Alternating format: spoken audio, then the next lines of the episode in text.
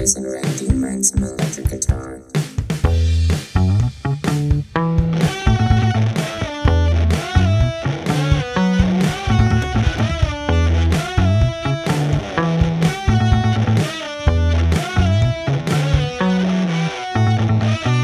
Bryce and Ren and Cory in the house. Hello, and welcome to Bryce and Ren and Cory in the House. My name is Bryce Henderson. I'm one of the co hosts of this podcast. Today we'll be discussing season two, episode 10 of Cory in the House, titled Sittin' Pretty. And this is episode number 31 of the podcast.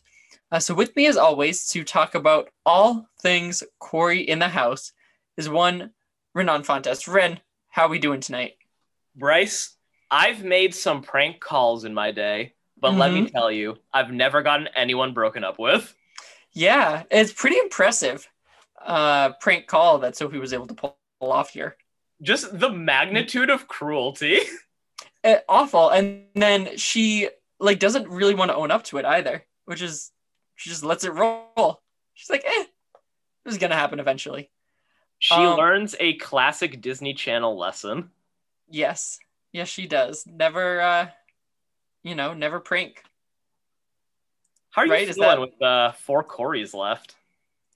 I'm feeling so good, Ren. The, I'm feeling so good. sight.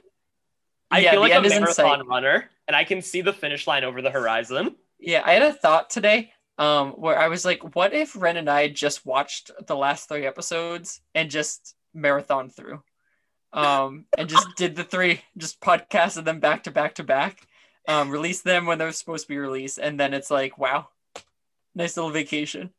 But I think we might die from Cory overload.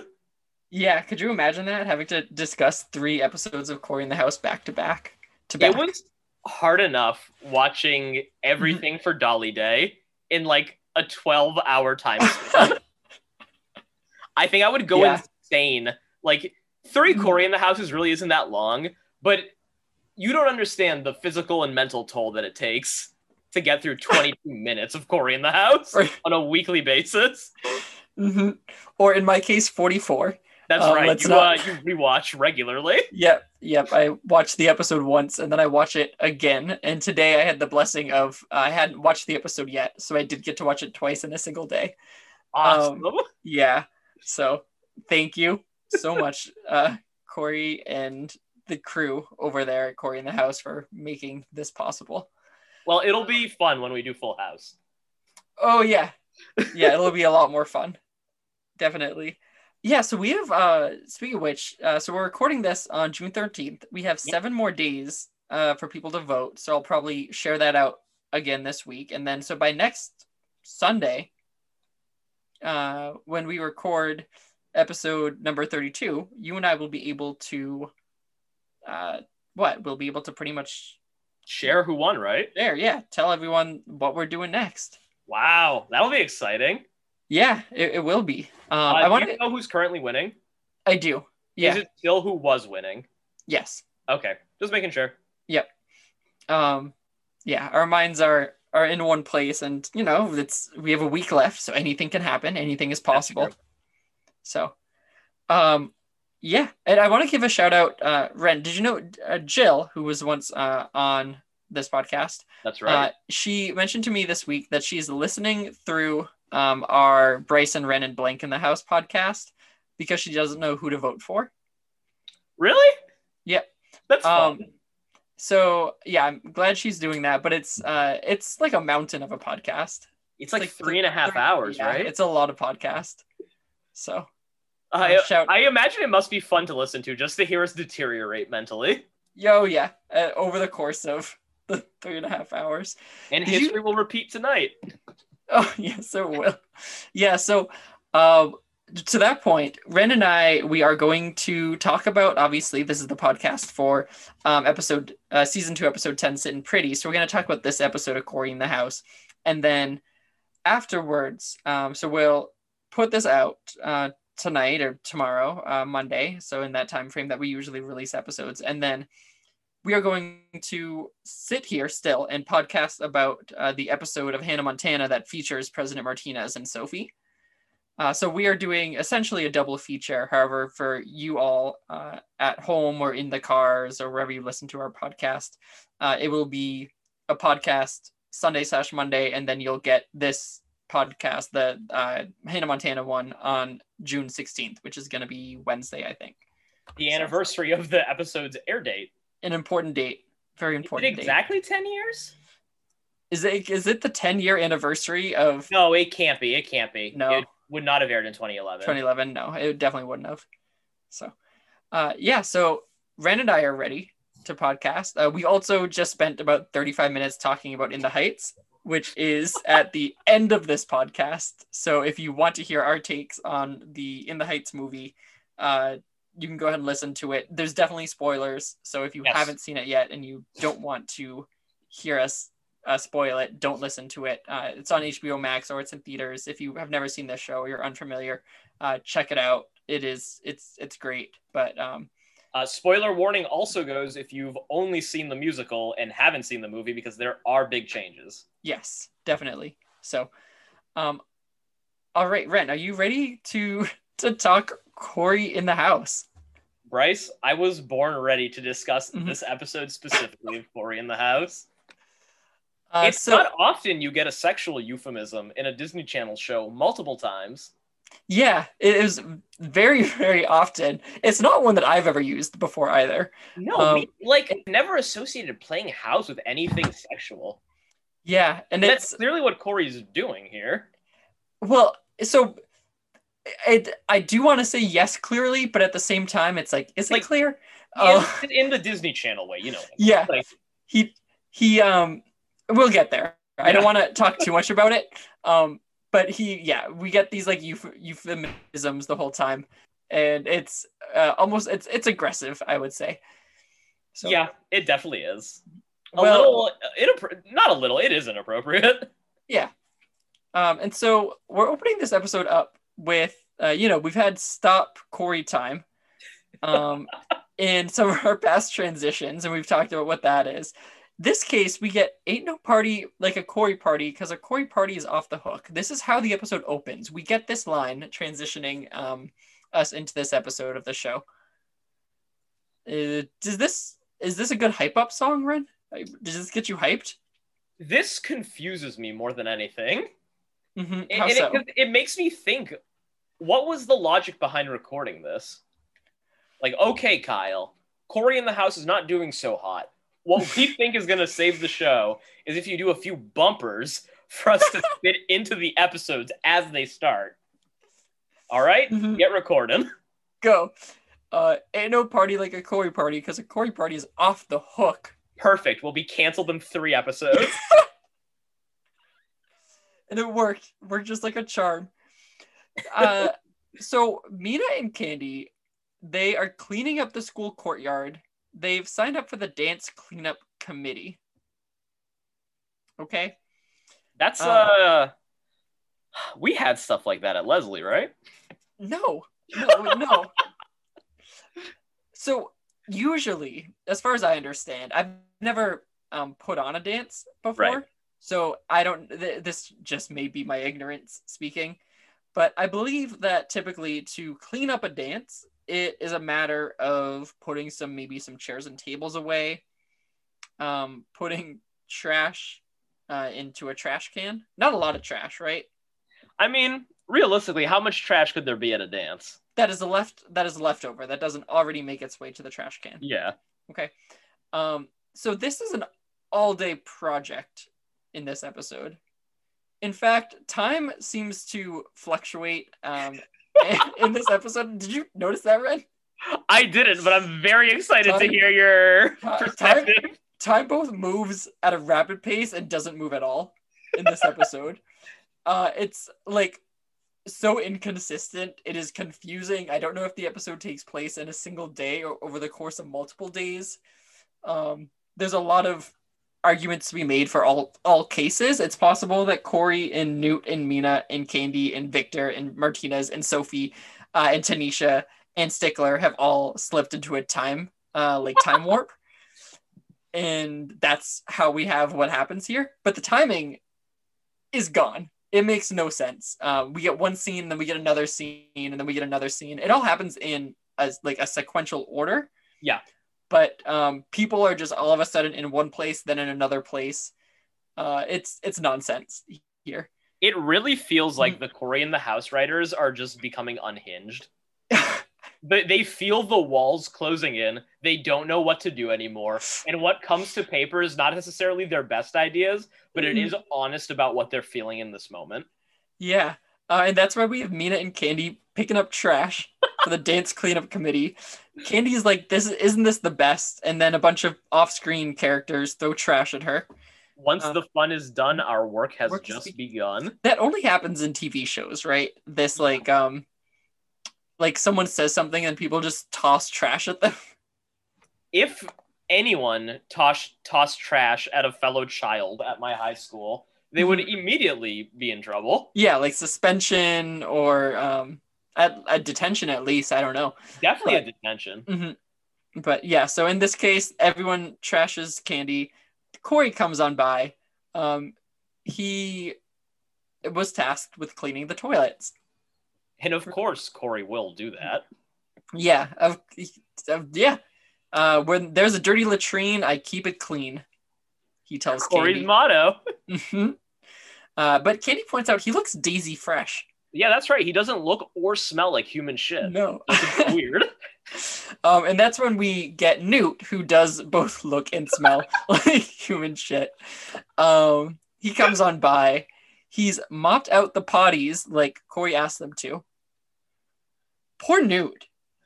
Newt really uh let Cory give it to him this episode. Yeah, Newt is just, just like he's the, the lackey here, completely pranked, bamboozled.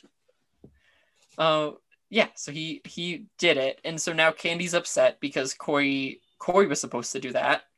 Um, Candy pressure points Cory, And then we Eh. cut to intro. and yeah, that's Good it. button. Great button, fantastic button, Ren. Mhm. Um, I actually had to pause at the end of the credits because I was still laughing from the pressure point. Anything that interrupts screaming always gets a good laugh out of me. Yeah. okay, yeah, so we get our intro, we come back from it. Um, Meena points out to Cory that Cory froze up like a $2 yak. He, he's fibbing. He's a big old Mhm. white liar. Yes. Uh, Cory needs to stop lying. Um, Candy's like, if we're gonna maintain our on again, off again relationship, he Cory has to be honest or else she's out of here. That's right. Candy Mm-hmm. outright mentions the fact they have an on again, off again, up and down, hot and cold relationship. Mhm. Yeah, and it's I mean to the viewers at this point, like we watched it in order Ren, and Yeah. I would agree that it's it's all over the place. And I'm sure that if we were to rearrange the episodes, Mhm. it wouldn't be. No. But um It Yeah. looks like the writers figured out what Mhm. happened. yeah. And they tried to course correct. I mean, Yeah, is that what this is, right? Usually we can't give them enough credit like this, but the evidence is, Mhm. you know, it's stacked in their favor this one rare instance. Yes. So this is like um they realized that they made a big mistake. They couldn't fix it. They couldn't retroactively fix it, but they're Yeah. like you know, we'll we'll throw a line or two in there uh in an upcoming episode and it'll it'll take care of it. Um Cory promises to never lie again. That's right. Uh What an amazing promise to make it 15. Yeah. I remember the first time I promised to never lie again. Yeah. Incredible. Cory's gonna live a life of pure honesty, Ren. Um, only ever telling the truth, like the Jim Carrey movie. Right? It's Yes. liar, liar, right? Li- Uh, I was thinking of Yes Man, but yes, that's Oh. a different concept. wow, Jim There's a- Carrey does some pretty similar movies. They're pretty much the same.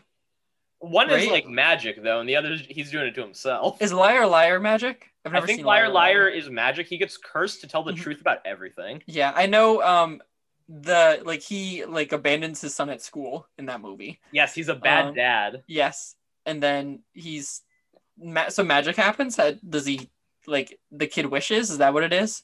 So I'm pretty sure the kid wishes that his dad would never lie again, and Okay. because his dad is an attorney, this naturally creates problems for him at work. But Jim Carrey Oh, becomes a better person, and in the end, he wins the big case and wins his son's love by back. being truth. That actually sounds really fun. It's if you like Jim Carrey movies of the era, it is one of the I'd say better ones. I was never Mhm. I was more of an Adam Sandler fan growing up. Is it like unhinged Jim Carrey or is he uh, relatively hinged? I'd say it's like in the middle of the spectrum. Okay. Like Um, it's unhinged, but it's grounded in more real emotion. yeah, I feel like I would. Uh, I would sit through it. You know, it would be one of those movies where if it was on TV, I'd watch it, but I never watched TV. Like be fair, like random channels. we sat through nine of Adam Sandler's worst films. Yeah. So I, I wouldn't mind like carry-a-thon. Yeah, that'd be fun. Huh. He's a better performer. Should yeah, that'll be our next Bryson Rennan blank in the house. uh, tournament. Bryson Rennan Jim in the house. Um, Uh, every episode opens with a disclaimer about Jim Carrey being an anti-vaxxer. Yeah. yes. Yeah. Um, I get him and Mike Myers confused a lot, but um, I don't think I have any reason. I think Two. Mike Myers just has a dead career. Yeah. Yeah. He um made some really poor choices in The movies and in writing. Yeah. Um, and I think it's best for him to, you know, hang it up at this point. So Honestly, I you know, first Austin Powers, fun. Everything he Yeah. did after that, I think. everything. What did he do after Austin Powers? I mean, we talked about the Cat in the Hat like a week or two ago. Oh my god, you're right. I completely blanked. That was him. Yeah. Uh, The Cat in the Hat is its own being. You have to understand that. Okay. It exists uh, in the same space as this episode of Corey in the House. Yes, he transcends acting. Yes. So Mike Myers and the Cat in the Hat could realistically be in the same space at the same time. yes. Uh, p- potentially. Uh, Mike Myers as uh, the Cat in the Hat. Did you know that uh, on the set of that film he would uh, kill rats and um, other animals and then would mail it to the children co-stars to um, Abigail Breslin's brother, whose name I don't know, Brendan. Uh, Brendan I- I Breslin? Is it Brendan Breslin? I don't know his name. Um, but yes, he would send it to them to method act.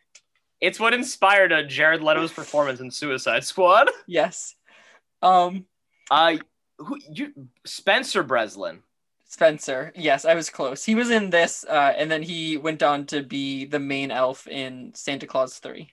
And I think he retired with all the Santa Clause money after that. So the so, last thing he was in was some kind of hate in 2015. Okay, we could do a deep dive on him at one point. Yeah. He'll be Uh, our uh, guest star for the last episode. Ah, he'd probably be into it. I mean, he's not doing anything, so. I doubt it. Um, so Cory, he promises to never lie again. And then Martinez calls Cory. This was weird. That's right. It was kind of weird if you stop to think about it. Martinez usually doesn't personally call Cory. Mhm. Yeah. Uh, and even like when Cory's on the phone with him, Cory's like, "Oh yeah, like totally, like so, like he he is." It was like acting- a fake phone call. It is, yeah. He's acting in a way that he wouldn't act in front of Martinez. Um, he says "peace out" to Martinez. He says peace out. Like a the way he says peace out makes it seem like Martinez said peace out first. Yeah, yeah. It does it's a response? Yeah. Um, yeah. So Cory Martinez personally called Cory to ask him if he would babysit Sophie, and Cory's like, "I got to do it because you know you're the big guy. I don't want to, but I'll do it." Uh, Candy's like, "Oh, this is a good opportunity for us to play house." Which immediately gets Cory excited because as we all know, Mhm. playing house means Something else, yeah. It means uh, Right. It, it doesn't mean anything in, re- in the real world. no, I don't I no, don't but like right. it doesn't. No. I don't look think it I'm does. The Urban Dictionary. All right. So while you do that, um, I'll, I, I'm going to describe. So every time that Cory, so Cory hears this and he's like, "Oh, you want to play house?" And he does the like almost like if you're doing the YMCA, um, but you like go to make a house with your hands. That's what he does, and he, he like does like a little wink to Candy. He's like, "Oh yeah, like you want to play house." Um, and Newt's like, "Oh, if you're playing house, I want to be the wacky neighbor." Great, good. All right, Bryce. I got our I got our answer. Okay. Playing house is when a young unmarried couple buys a residence together with the hope of living out their dreams of an ideal home life. In most instances, the immaturity of the young couple and harsh reality of their home life soon sets in, causing a stress related failure of the relationship. And the Yeah. description is Mhm. prior to the sexual revolution of the 1960s, playing house before marriage was a social taboo. So is this what Cory's referring to? Are No, you and I reading this wrong? Okay. uh, yeah. Um, Newt wants to be the wacky neighbor in this scenario, right? yeah, If they're playing house, uh, throwaway line. It's fine. Uh, not in this episode. so to the White House, Victor is going to go with Martinez on Air Force One. He's very excited. Understandably. Yep. So Martinez shuts him down. Yeah, because Victor wants to fly the plane. Martinez is like, they didn't even let me do that. And that's all we get of Victor this episode. That's right. Bye, Victor. I really thought we were going to get some hilarious B plot where Victor was going to get up into some Air Force One shenanigans. Uh, I wish, like, and I see the storyline already. He gets up there. Martinez, remember Martinez said, "Oh, they didn't even let me do that." Victor like mentions it, and maybe it's like one of his old buddies who's the pilot, and so he gets to fly the plane. And then Martinez is jealous. uh, is this so funny? I this think that'd be great. already a fantastic episode. Yeah. Um, and so then, and Victor's like a natural, and like the pilot says it, and that pisses Martinez off even more. And then Martinez is like, I want to fly the plane now. And they're like, uh, sir, I don't think you should do that. Uh, and he does it, and th- he like al- almost crashes Air Force One. Right. Or maybe he does. And then uh, in the debris, they have, they like laugh it off. They have the conversation about like, oh, like, I just got jealous of you, Victor. And Victor's like, Martinez, you had no reason to get jealous. Like, you're the president. I like, you're already the best. And then He's the leader of the free world. yeah, for and for all we know, Ren, this did happen. They just didn't show it. Uh, that is how that episode would end, but instead of crashing in the debris, Victor would have to land the plane on the water, Oh, like Sully. further emasculating Martinez, but teaching him humility, Humility. in the process. Yes. Um. All right. Well, the parents are away. The kids will play. That was my own note. Um, because that's right. Um, we're getting this set up as if there's nobody else in the White House other than Victor and Martinez, and they are gone. Yep, all the adults are gone. Yeah. Cory's in charge. Um, Martinez says to Cory, which seems like a terrible idea. Past experiences tell us that it surely is. What was he thinking?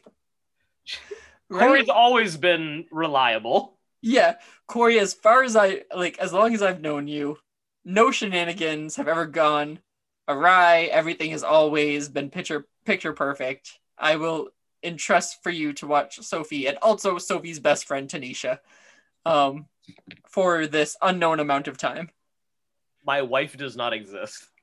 Yes, uh, she went back to the meat market. To so, um, Cory tells Sophie and Tanisha to do whatever they want, right? Um, because Candy rings the doorbell, uh, and he gets the door for Candy. He's ready to play house. Candy comes bursting in. Where are the wait. children? Yeah, Bryce, Candy rang the doorbell. yeah. Didn't I say that? Yeah, Cory lives inside the White House. Uh, you you don't think there's a doorbell and this is like a back door to the White House, right? It can't be. It can't be because that door leads into a hallway. Oh. Um I don't know the layout here. Is do you think it's normal to have an, a doorbell inside a home for a specific room?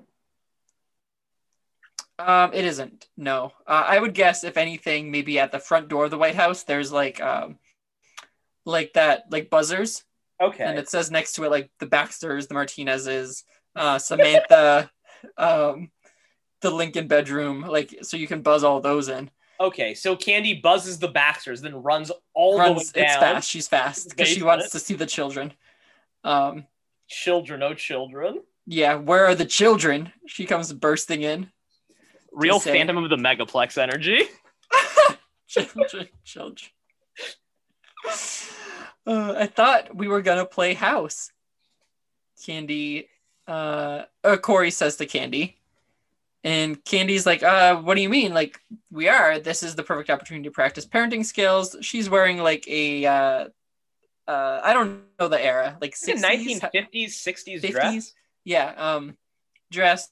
Um, and she is quick enough to stop Tanisha and Sophie from eating ice cream. She gives them carrots. She says, Our family will eat healthy and play educational games. This is batshit.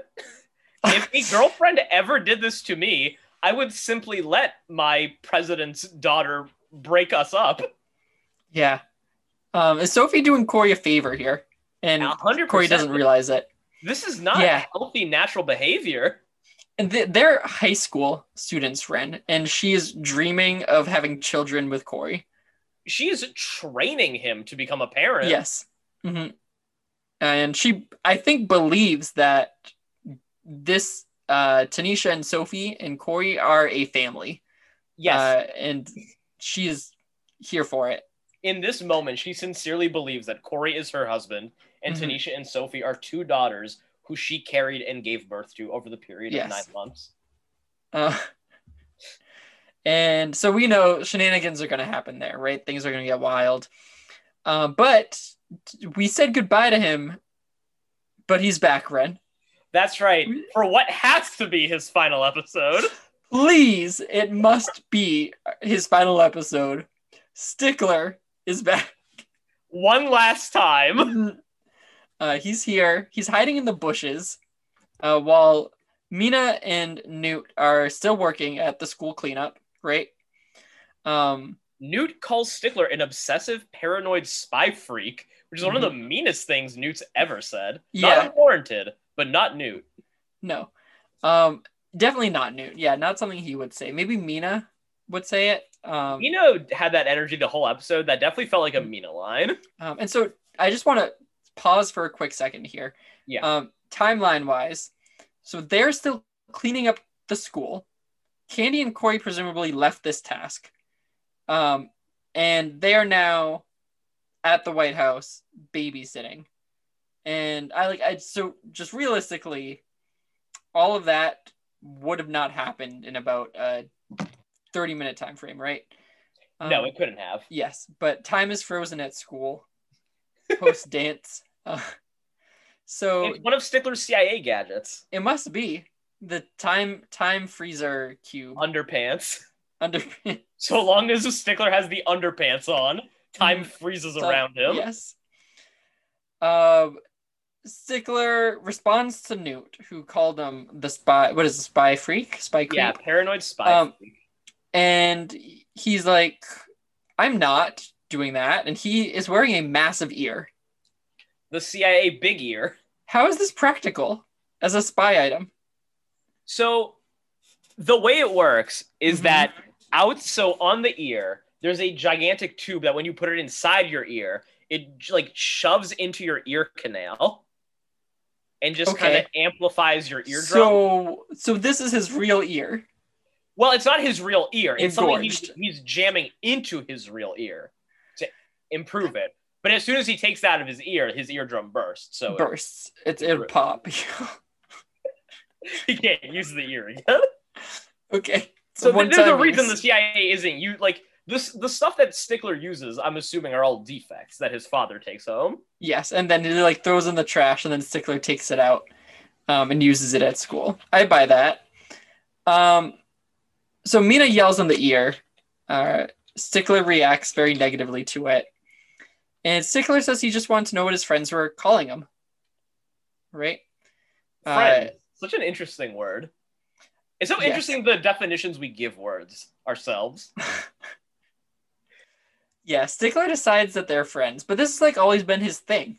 It has Right? been. is like he and has it been consistent like he wants to be their friends but they don't want to be friends with him or I don't know if like- it's consistent. i don't think it is. That, like it, it hasn't always been his character because Mhm. early on he was strictly antagonistic towards Cory and really only had romantic feelings for Meena. yeah It's been in this past season where they've been developing developing him as a more like or not not developing but recontextualizing him as like a lonely loser who doesn't have friends and is really only doing this because he needs the like social stimulation. hmm I bet you by season three he would have been part of the crew. Oh, def- like I'm telling you, that's the reason they were phasing Candy in. They were gonna move Newt out because Mhm. Jason Dolley was getting bigger. Eventually, Yeah. Candy would have come in. Stickler would have been would have filled in Newt's white guy role, and that Yeah. would have been our uh, Our team quartet for the rest of the series. Mhm. would have been miserable. It would have been horrific. So uh, Stickler here, he's given a proposition, right? Uh, Newt and Meena say to him that they bet that he couldn't go one day without spying on someone. So Stickler now has to give up all of his gadgets by throwing them into a trash can. Uh, this includes the tie cam, which that's self-explanatory what that is, right? Yeah, it watches people Mhm. through his cam and Yes. through his eye and records them. Uh, the radar comb. Uh, I can only assume that it's a Mhm. comb that when you take out, it sends out radar waves Like, that I uh mhm. kill kill on sight. Maybe. Well, so here's what we know. Okay. Um, microwaves have uh, electronic waves, radiation. Okay, so it's like for microwaving your hair. Yes. So I think that it's um it is that. And so if you have like a piece of food that you need to reheat, you can put it on your hair. And then Okay. you put the comb around your like you turn uh, spin the comb around your hair like you circle your head Yeah. and it cooks it. That's what I'm thinking the radar comb is. All right. I, I okay. I can see Stickler Mhm. using that. Yeah. he's got a lot don't of. really what is a radar? I- it's Like it like detects uh, something. The one person who knows the definition of a radar is gonna hate us. Oh You yeah. know, it's a detection system. Mhm. You I know, mean yeah, like it I feel like like what? it radiates. Radiates? I don't know. Like, I won't. Uh, let's not dwell on it. I feel like it, it radiates is fine. It, it detects. That's Yeah, what a right, radar we'll is. that radiates. Um, jetpack jacket, which is that it's a, yeah, that's self-explanatory too. So, he gets rid of all these. What I want to, what I'm imagining with the jetpack jacket. Mhm. So it looks like a regular jacket. The jetpack Yes. part is on the inside, which means it would have just burned Stickler alive as it Yeah. shot him up into the air. Because these are these are rejected items. Yes. Yes. Um. So he has he they would set him ablaze as he goes off. I assume the radar comb. Going back to that. Um. It at least in my use. Um. I think it we can it kind of combines ours. Ren. I think it does probably. Uh. I don't know about kill on sight, but it definitely melts. Um. Like Oh, the for sure. brain. So I think he, he like some um, juice brain.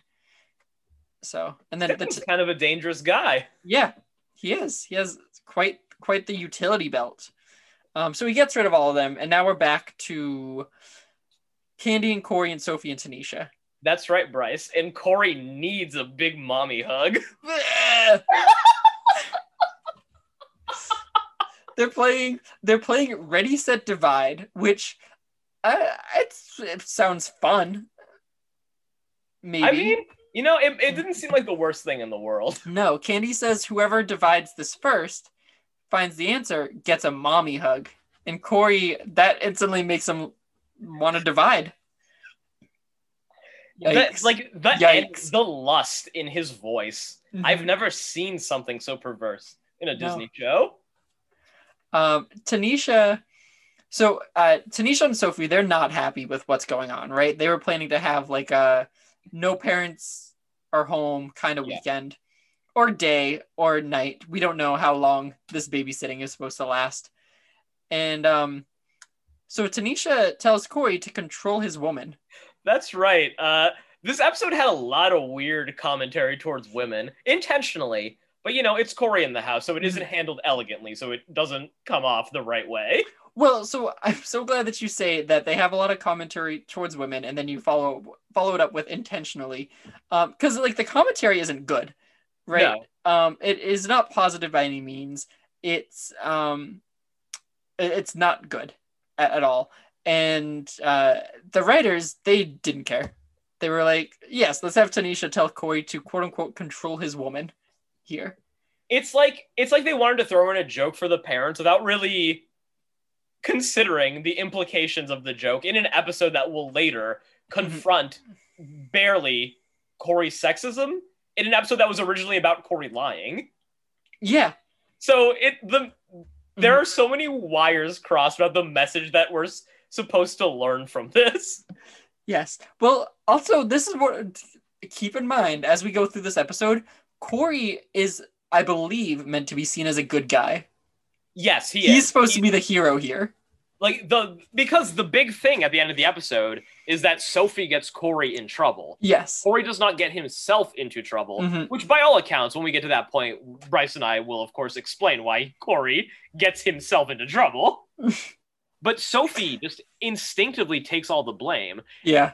And what's frustrating about the uh Cory moment is that before that instance, like it was on track for that Sophie like moment. Mhm. Yes. Yeah, it was. It very much was setting it. up that scene. He takes it. Um. So now Cory, uh, Cory's like, "You're right. Yeah, uh, I gotta go, uh, control my woman." Um, which is awful that this is in a show. Uh, for Disney children. Channel show. for children. And so Cory t- tells Candy to give the kids a break. Candy's like, oh, they need constant supervision and stimulation, or else they'll get up to trouble. Which, ironically enough, is what happens, Yeah. right? Do you th- was that intentional? No, I think this was a flub of the writers. Yeah, They were trying to portray Candy as unreasonable, which Like take it at overbearing. face value. When you're Mhm. watching the episode for the first time, she like this line is unreasonable. yeah, It's only under scrutiny when analyzing the context of the whole story Mm-hmm. where you realize, oh, Candy was right. yeah. We're literally moments later. The first for the first time that Sophie and Tanisha, since being left uh, at home without parents, are left without constant supervision and stimulation. They get up to trouble. Uh, so Candy tells the girls to go eat their veggies. They can, so they, being uh, Candy and Cory, can go have a grown-up conversation. Um, so they go into the other room, and uh, Sophie decides that she's going to prank them by calling. Okay, so we get this set up. Uh, now Cory is explaining to Candy that, that when she said she was going to come over, he thought they would have more time together. And as he says that, he's doing the playing house symbol. Basically, a 15 year old assuming he's going to sleep with his girlfriend for the first time. Yes. Um, and so now Candy recognizes that Cory feels neglected.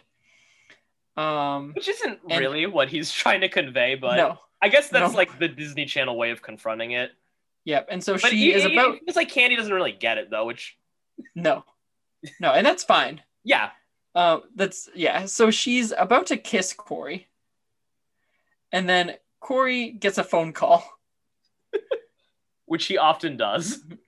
And let's just keep in mind. So this was the same Cory that, uh, like, when he had the Ashleys over, all he wanted to do was was kiss kiss an Ashley, right? And so in this case, he gets a phone call and he's like, "Oh, I can't do anything until I find my phone."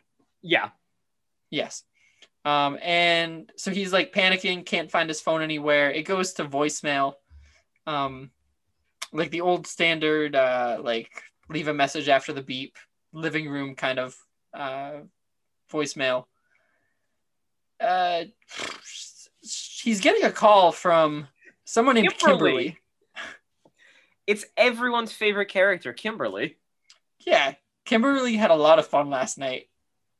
and she can't wait to see Cory Baxter again. hmm Cory Baxter, who lives in the White House, Chef Victor's son, always gets into trouble with Newt and Meena, sometimes Stickler. that Cory Baxter. And, uh, Kimberly also wants Cory to dump corny candy. That's right. So, uh, eh, this obviously upsets Candy. Bryce, if this happened to you, how would you de-escalate the situation?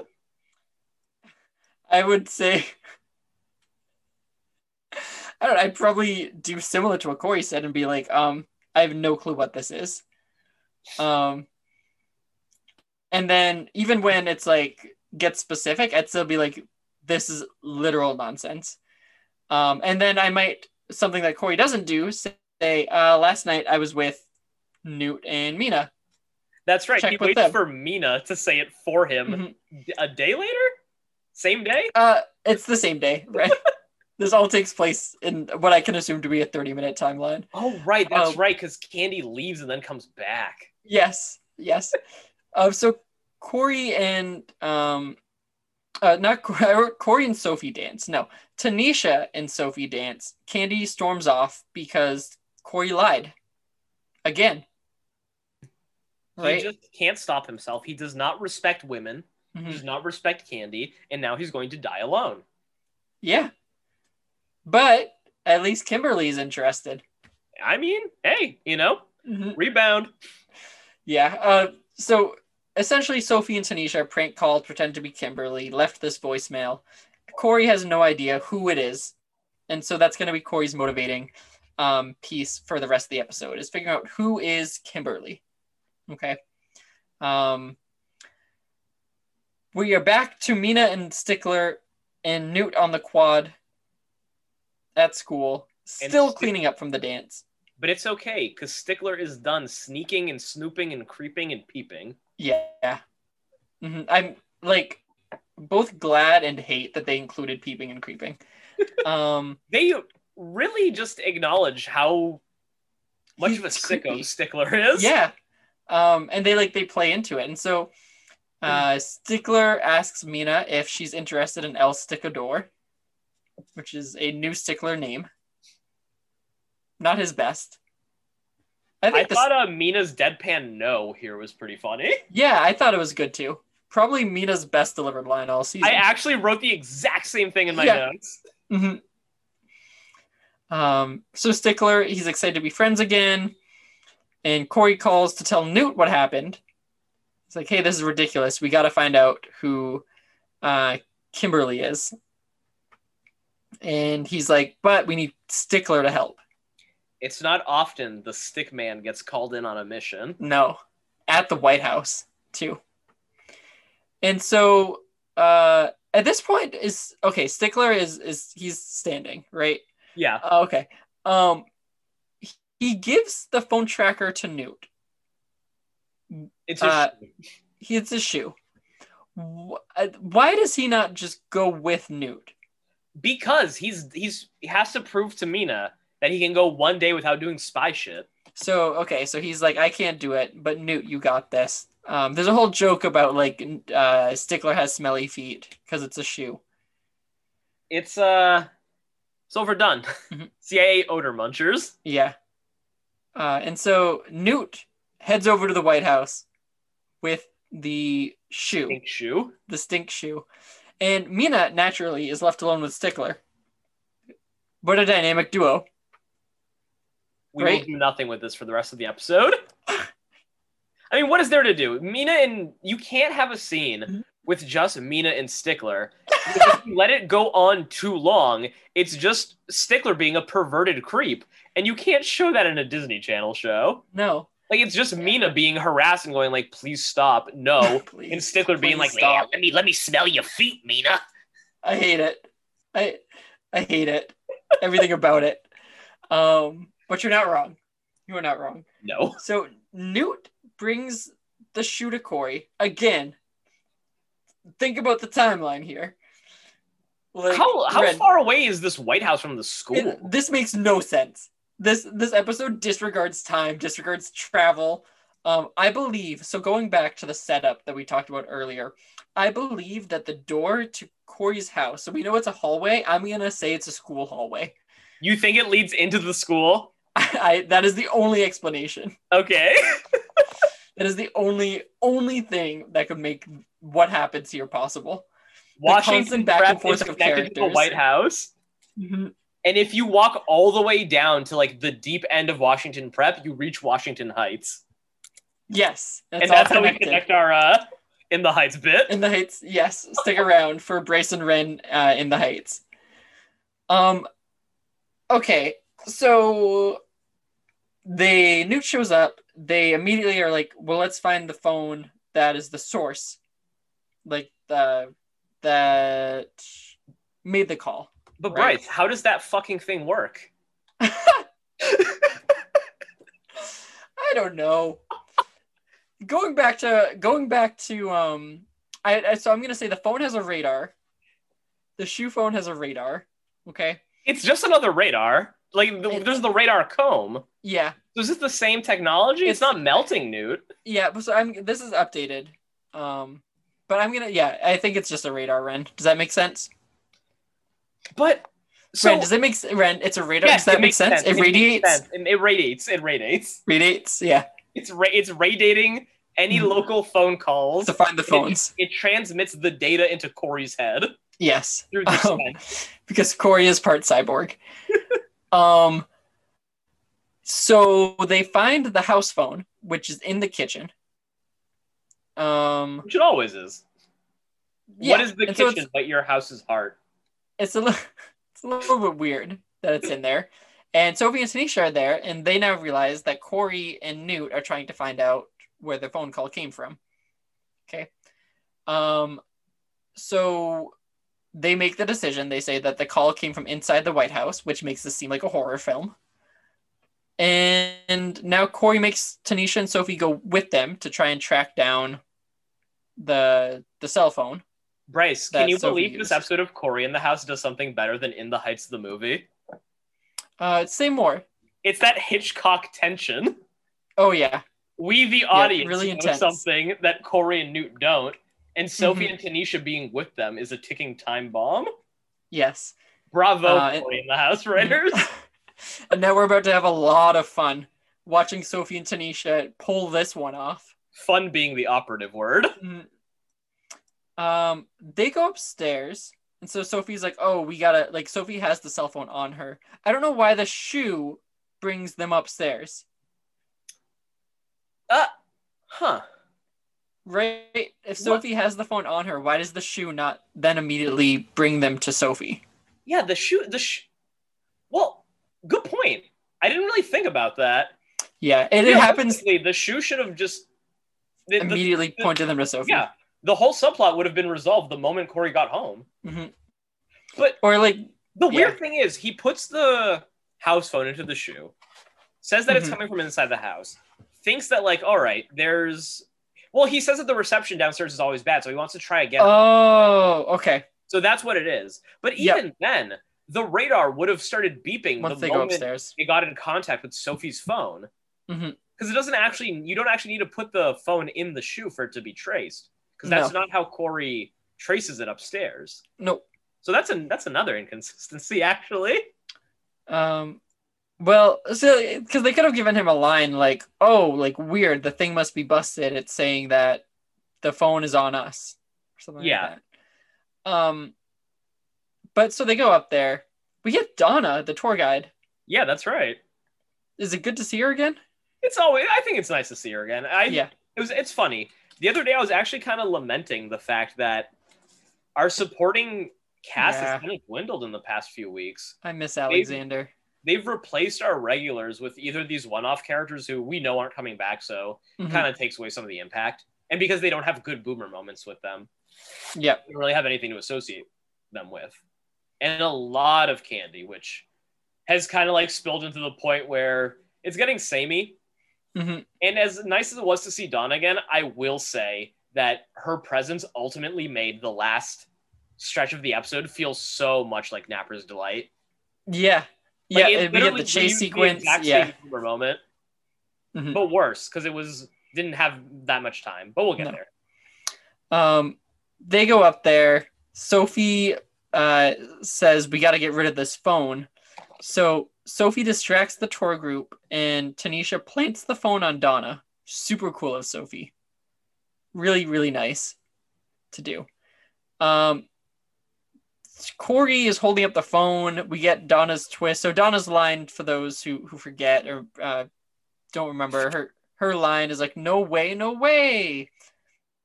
Um, they hold the smelly shoe close to her face, and she says, "Go away, go away." In the A same nice little uh, recontextualization of the line. Yep, reminds us of who she is, her little bits. Um, and so we get that. So we now know where the cell phone is. Things are about to go down. But don't worry, we get a nice little break for an absolutely useless scene. Bryce, I'm gonna be honest with you. I Mhm. needed to know what was happening with Stickler during that whole last scene. I was sweating. I was trembling. I bit one of my fingernails down right down to the nub because the only Uh-huh. thing I could think about was what is happening to El Sticador right now. Yeah, where's he? yeah, it's. I know. I, I'm glad that you were feeling that uh, because I was so nervous as well. And don't worry, it's kind of like um. ah, let's see if I can if I can um, place what I'm thinking of, but um. Oh, I can't place it. But it's like we see him in one scene, we cut somewhere else, and we go back, and now he is uh, stuck in a trash can. right? How? He wanted to get his toys back, Yes. so he dove headfirst into the trash can, and naturally, I guess one of his bones got stuck on the can edges. You know, like a rib Yep. got caught. Yeah, rib got out. stuck. Mhm. Uh, if this is indeed Stickler's last appearance, I am choosing to believe that he dies here. He dies in the trash. They leave him in the trash can. He does not get out. It's like a whole thing in like Yeah. DC news. They Mhm, shut down the like the quad for a week. mhm. Like for the uh, Cory, Newt, Meena, and Candy all get A's for the rest of the semester. Yeah, because they they're good. Good friends He- with Stickler. Like, how did he get stuck in the trash can like this? It's amazing. It is truly incredible. Um, and we don't really get a full explanation. To what to your point, yes, he's definitely going in to get the gadgets, but uh, one usually stands next to a trash can, and if they want something out of it, they can just go ahead and pick it up. Stickler's a tall guy with long arms. Yeah, he's is full body actions from him. Right. Yeah, it's um, funny. This is a character who once stripped Cory naked in a bathroom and fought him to a stalemate with an octopus. hmm He used to have some level of menace and competence to him. Now he's stuck in a trash can. I mean, I guess this Stickler is ultimately funnier than douchebag Stickler, Yeah. but you Mhm. know, it's it's worth noting that Stickler used to be like s- somewhat of a legitimate threat. Mhm. And um, Meena is still picking up trash. Like, so you are Meena, okay? You and your friends, your four friends, all are like, hey, we're gonna do uh let's clean up the dance. Uh, after the dance. You know, it won't be fun, but we'll do it together, so it'll be good. Okay. Um you your friend Cory and your friend Candy both leave to go babysit. Doesn't really make a lot of sense, but they go. Okay. Um, and then uh, your friend Newt gets a call from Cory. Uh, Newt now needs Stickler's shoe. Okay. And also Stickler's popped up. He was in the bushes. Um, so Newt then leaves with Stickler's shoe. And now you are left here alone uh, without your friends and with Stickler, uh, who finds his way into a trash can. And you just, like, Meena just minds her own business and she's picking up trash. I think Meena's given up. Yeah. She's like, okay, sure. Um, you know, you know, you know what I feel really bad about? yeah, Maiara Walsh.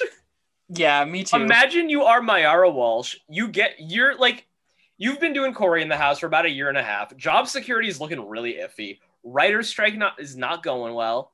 You get your next script for Cory in the house. All your character does is pick up trash. Every scene you are in involves you picking up trash.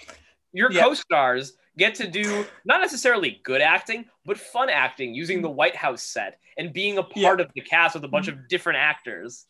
They take to actively trash. take them away. Yeah, actively take them away to go and be involved in the plot, and they leave you alone with uh what they describe as a creeper and peeper, um, to pick up trash. on a set you've been in millions of time. hmm Uh, but you know, things are about to look up for Meena because Candy's back. Her best friend. Yeah. Here to tell Meena what happened that Cory uh, received a phone call from a girl named Kimberly who was with him on Friday night. Mm-hmm. And if Mhm. this was Bahavia, we would twist his twist his what, Bryce? Uh, Twist his what? uh, his tongue. Tongue? Yeah. You're a kinder man than I. hmm It's got to be tongue. I think that's the only, uh, the only possible thing that I could think of. And if I'm Candy, that's what I'm thinking of too. If Um, I'm Candy, I'm probably gonna think tongue. Tongue. Yeah. If I'm Meena, I'm not thinking tongue. No. Um, So isn't that so nice of Candy to come by and tell Meena about this?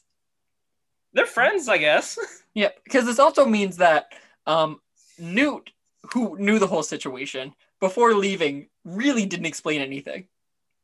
no, Newt Huh. was like, "I just need the shoe. I gotta go."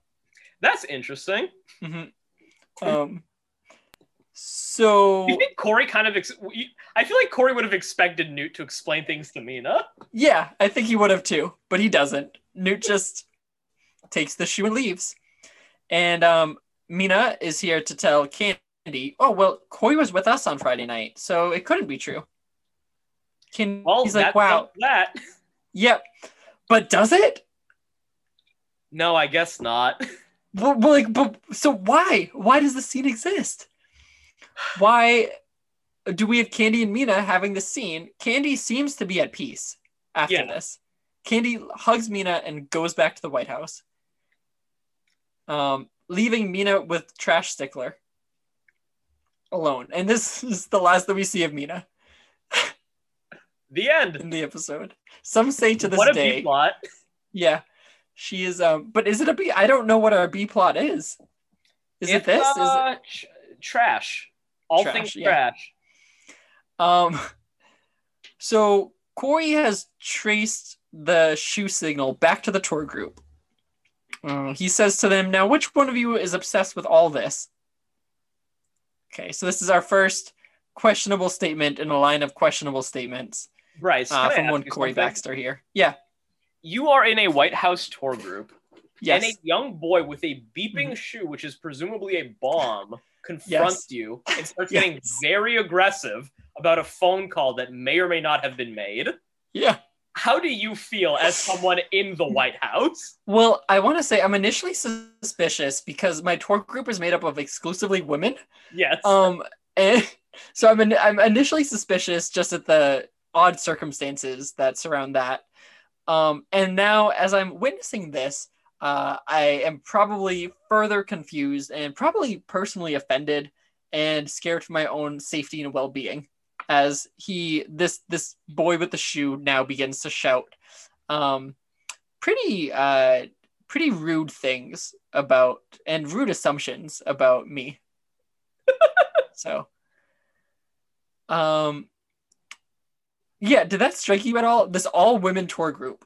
It did. I immediately noticed it, and it immediately made me realize what was going to happen to Cory. Yeah.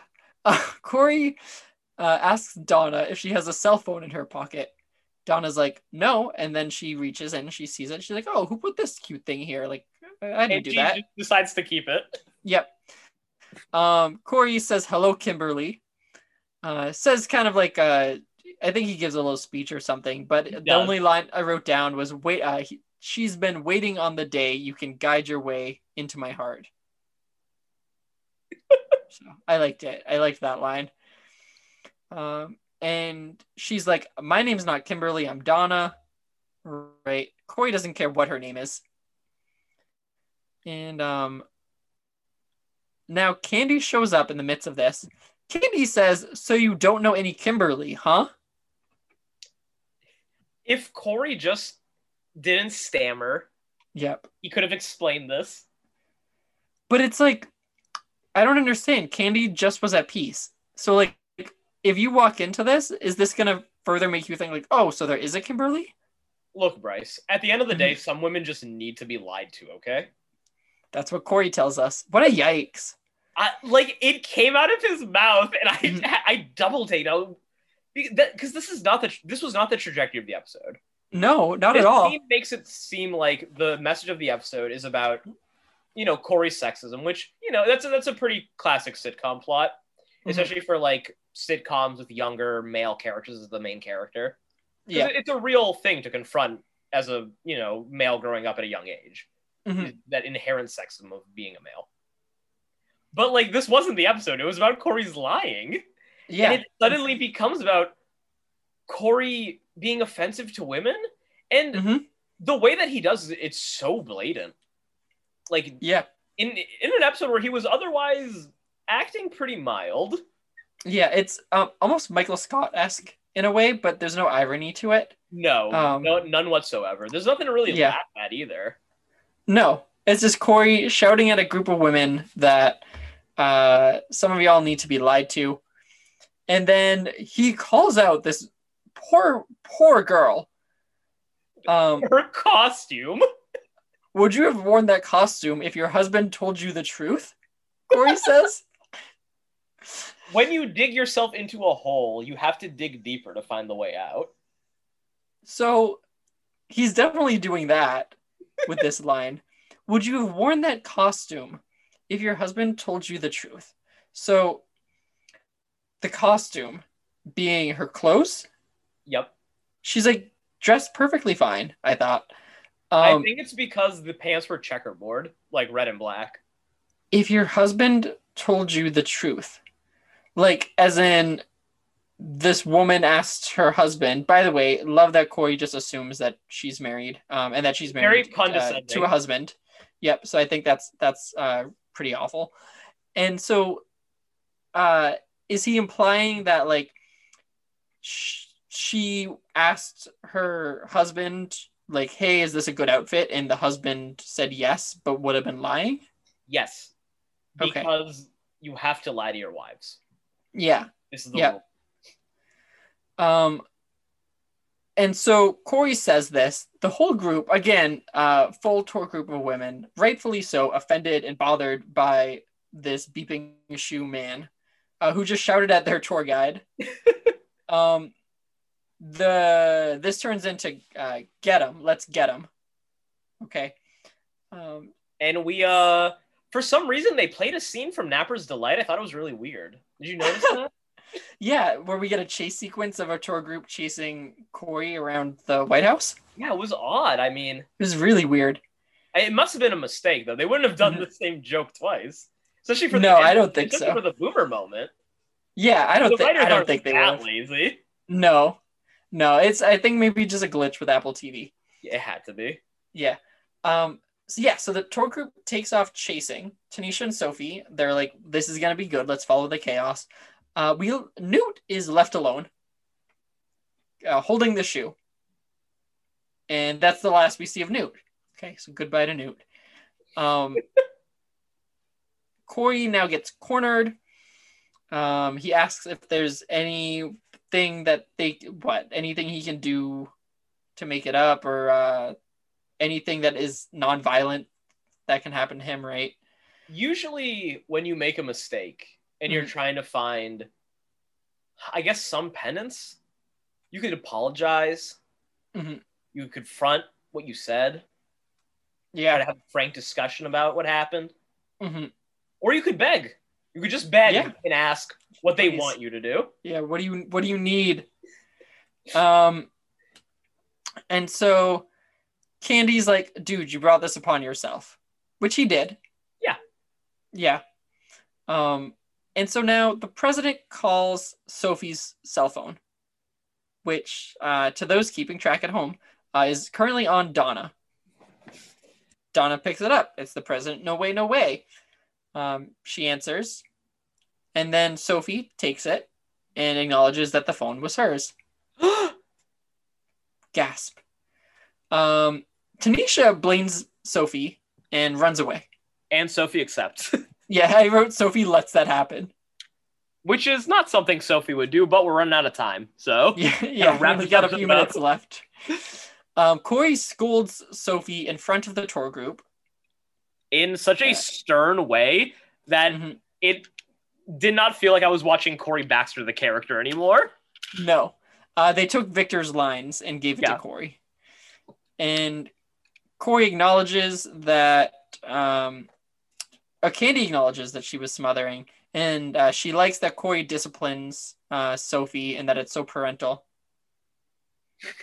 Uh, once one thing I I actually thought was really funny about the scene was when Candy says that she loves when Cory puts his foot down, and then he starts oh yeah, slamming his foot on the, on the his foot on the floor multiple times while the women go aw in the crowd.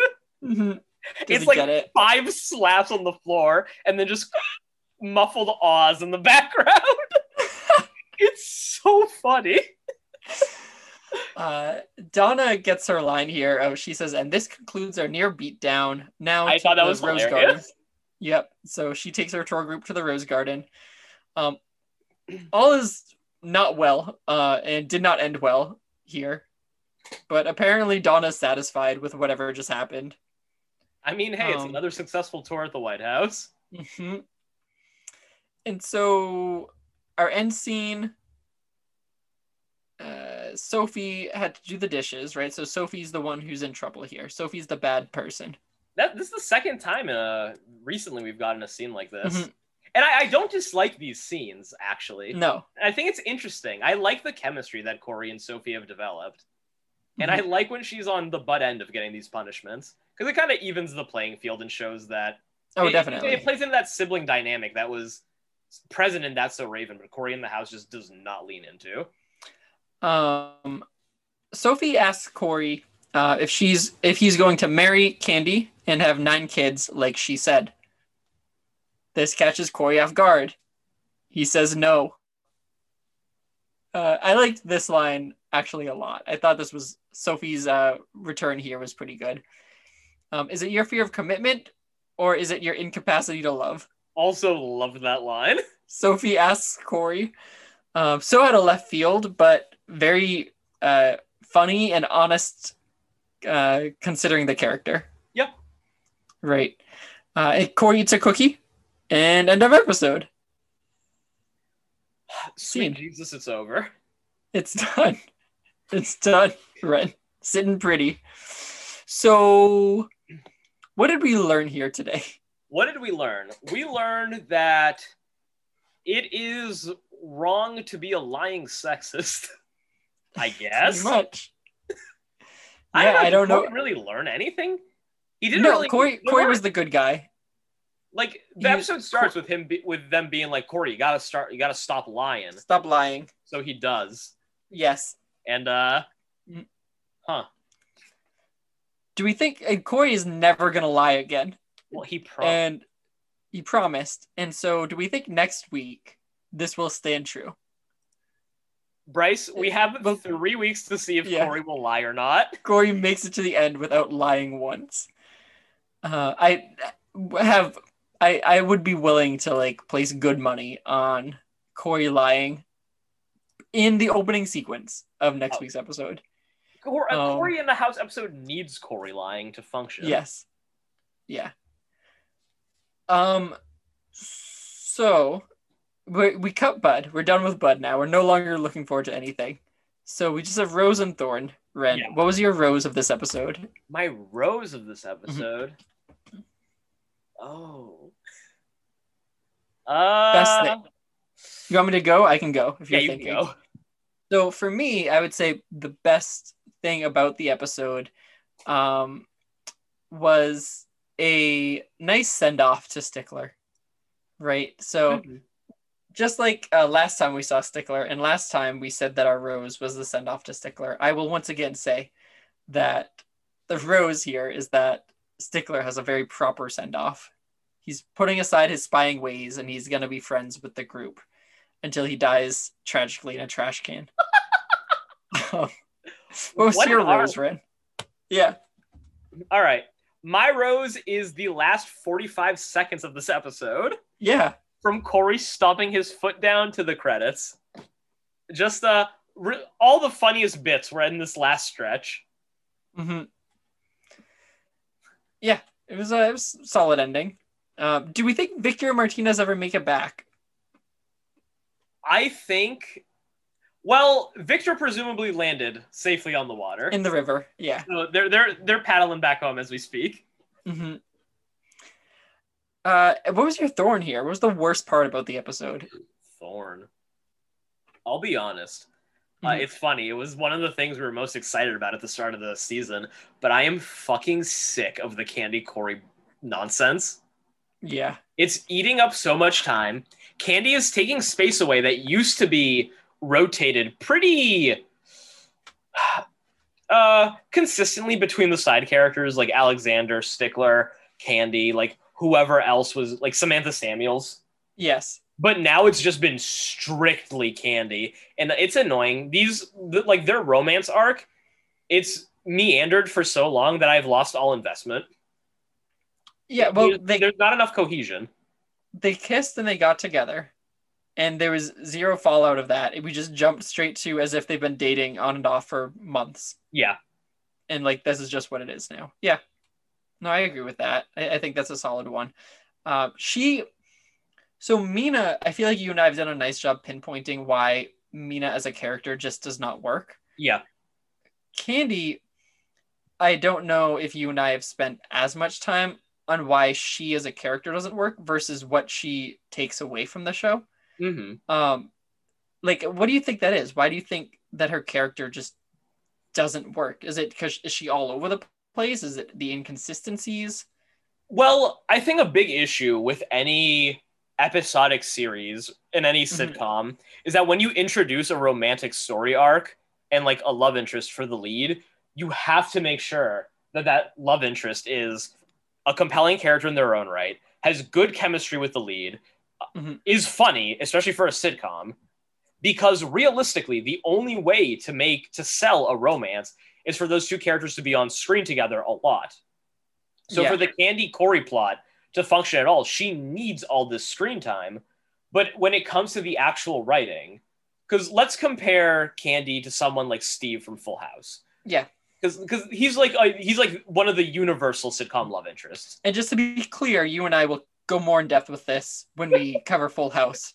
That's our next right. show, Uh, we'll have Okay. uh, what's his name? Scott Weinger, The actor, I don't know. I don't know his name. Aladdin. He's so charming, though. He's so He is. He's charming. very charming. Yeah. But uh Steve on Full House, he is one of the funniest characters on the show.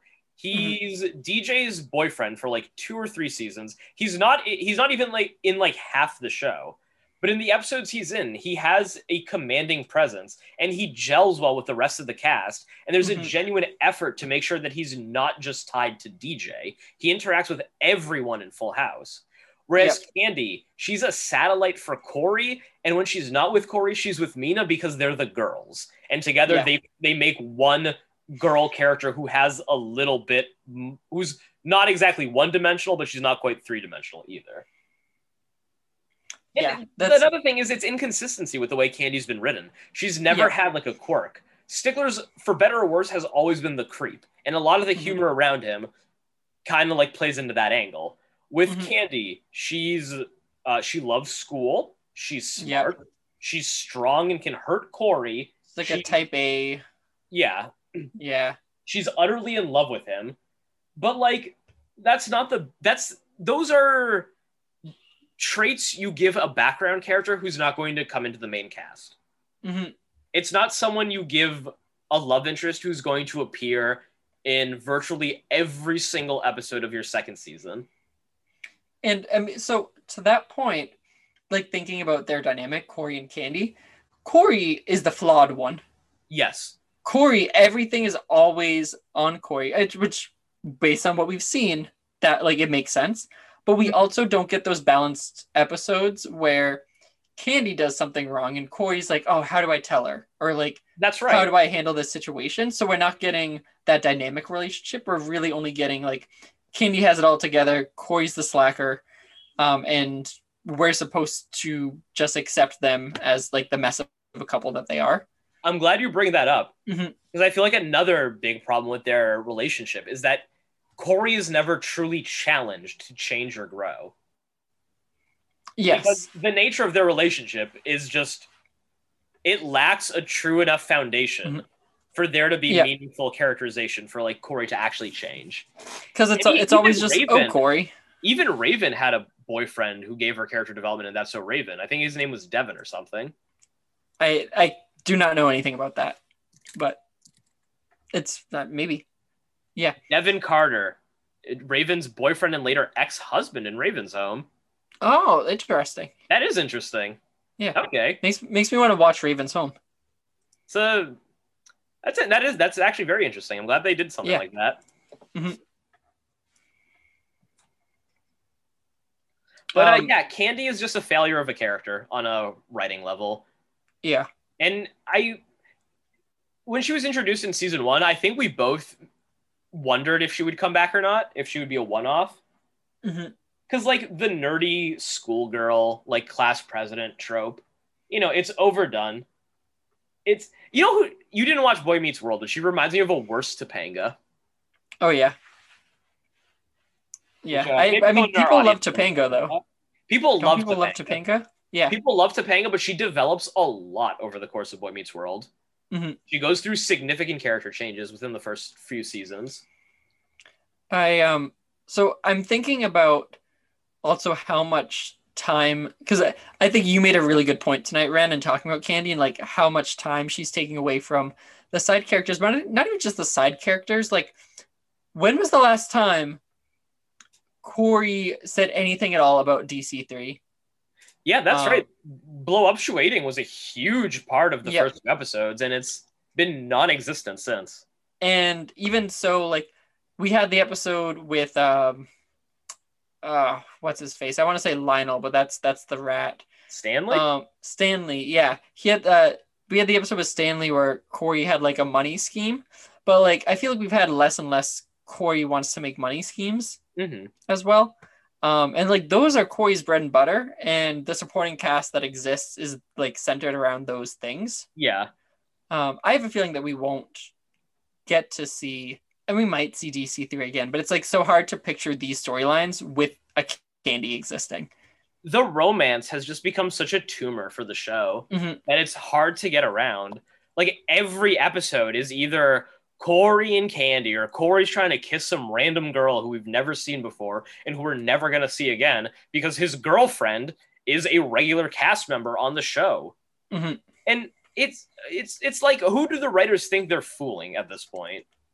I mean, how, no wonder your show got canceled, even without the writer's strike. It's hard. It's impossible for anyone to actually stay invested in these arcs and stories when even the writers clearly don't give a shit about keeping anything even remotely Mhm. cohesive. But what happens to them? Yeah. I mean, so uh, I, I didn't get my thorn. I'll, I'll say the same thing. I'll say that it's candy. Yeah. Um, just because to kind of like to, to wrap up our conversation. But um, I mean, good stuff, Ren. Like I, I, I think you you raise a lot of good points about why she is such a flawed character, why her introduction and her use is such a big issue. Uh, and we have three episodes left. I don't know how how prevalent she is, but I'm hoping that it is toned down a little bit. So, um, all right. Any uh, do you want to do Martinez or episode uh reviews? There actually aren't any episode reviews tonight. Oh no, BG This, Freak this Eight. I'm so the la- worried. this is not the last night without episode reviews. I think VG Freak has one more, then he's done. But then we have, I think, some randoms take over for the finale. Ren, that would be like you and I literally like stopping here. I know VG Freak makes it so far and then does not make it to the end. I like I peeked ahead just to make sure, Yeah. but uh, nothing. He gives up. Wow. Not not So that I can blame him, to be completely honest. Yeah. No, I'm sure that the Candy Cory stuff probably tired VG Freak Eight Uh, you want to know some trivia though? yeah, let's give uh, give us some trivia. This episode was available on Disney XD before its air date. And if you remember, I believe Disney XD was was like its hardcore website for Disney Channel shows. Yeah. Yep. It was like the the Team Nick branding, I think. Yeah. Um, maybe that's what they were going for. Maybe they. I mean, well, no, we know that that they were trying to age the show up a little bit. Yes. They like they because the intention originally was to or out from our theories early early on was to make uh Raven's Home. Yes. a spin-off Yeah. starring Raven in college, which presumably would have tackled these more adult themes. So stuff like playing house would have been more appropriate with, you know, 19-year-old Mhm. Raven in college dealing with things that Versus. Yeah. college age students deal with. And not, you know, 15-year-old kids living at the White House with their chef dad and uh, Mm-hmm. Lionel the rat. Lionel isn't there. Just a reminder.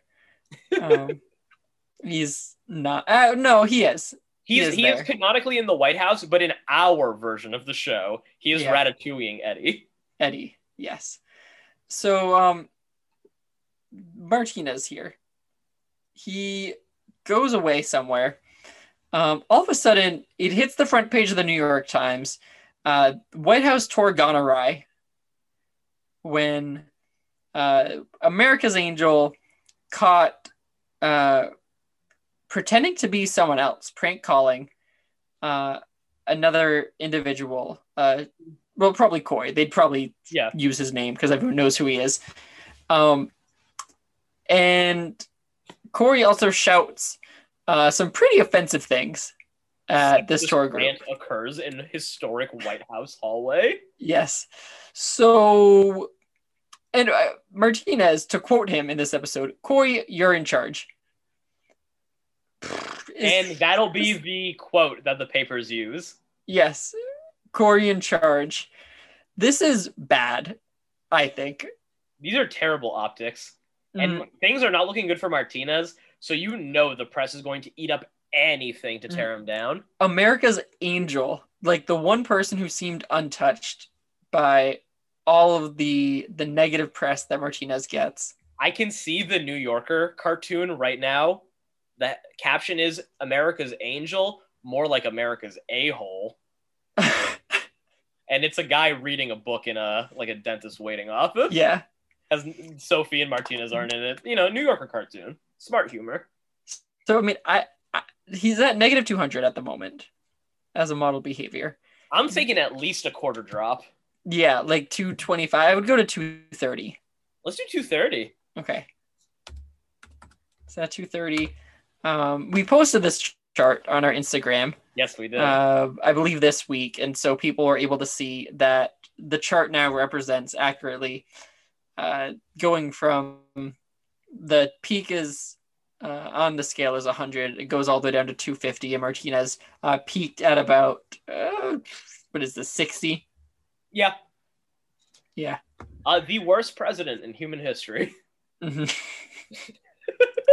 uh, and so, lastly, Ren, to tie up this conversation, um, what are we going to rate this episode? You, we didn't really talk about the overall quality, just a lot of different bits of it. That's true.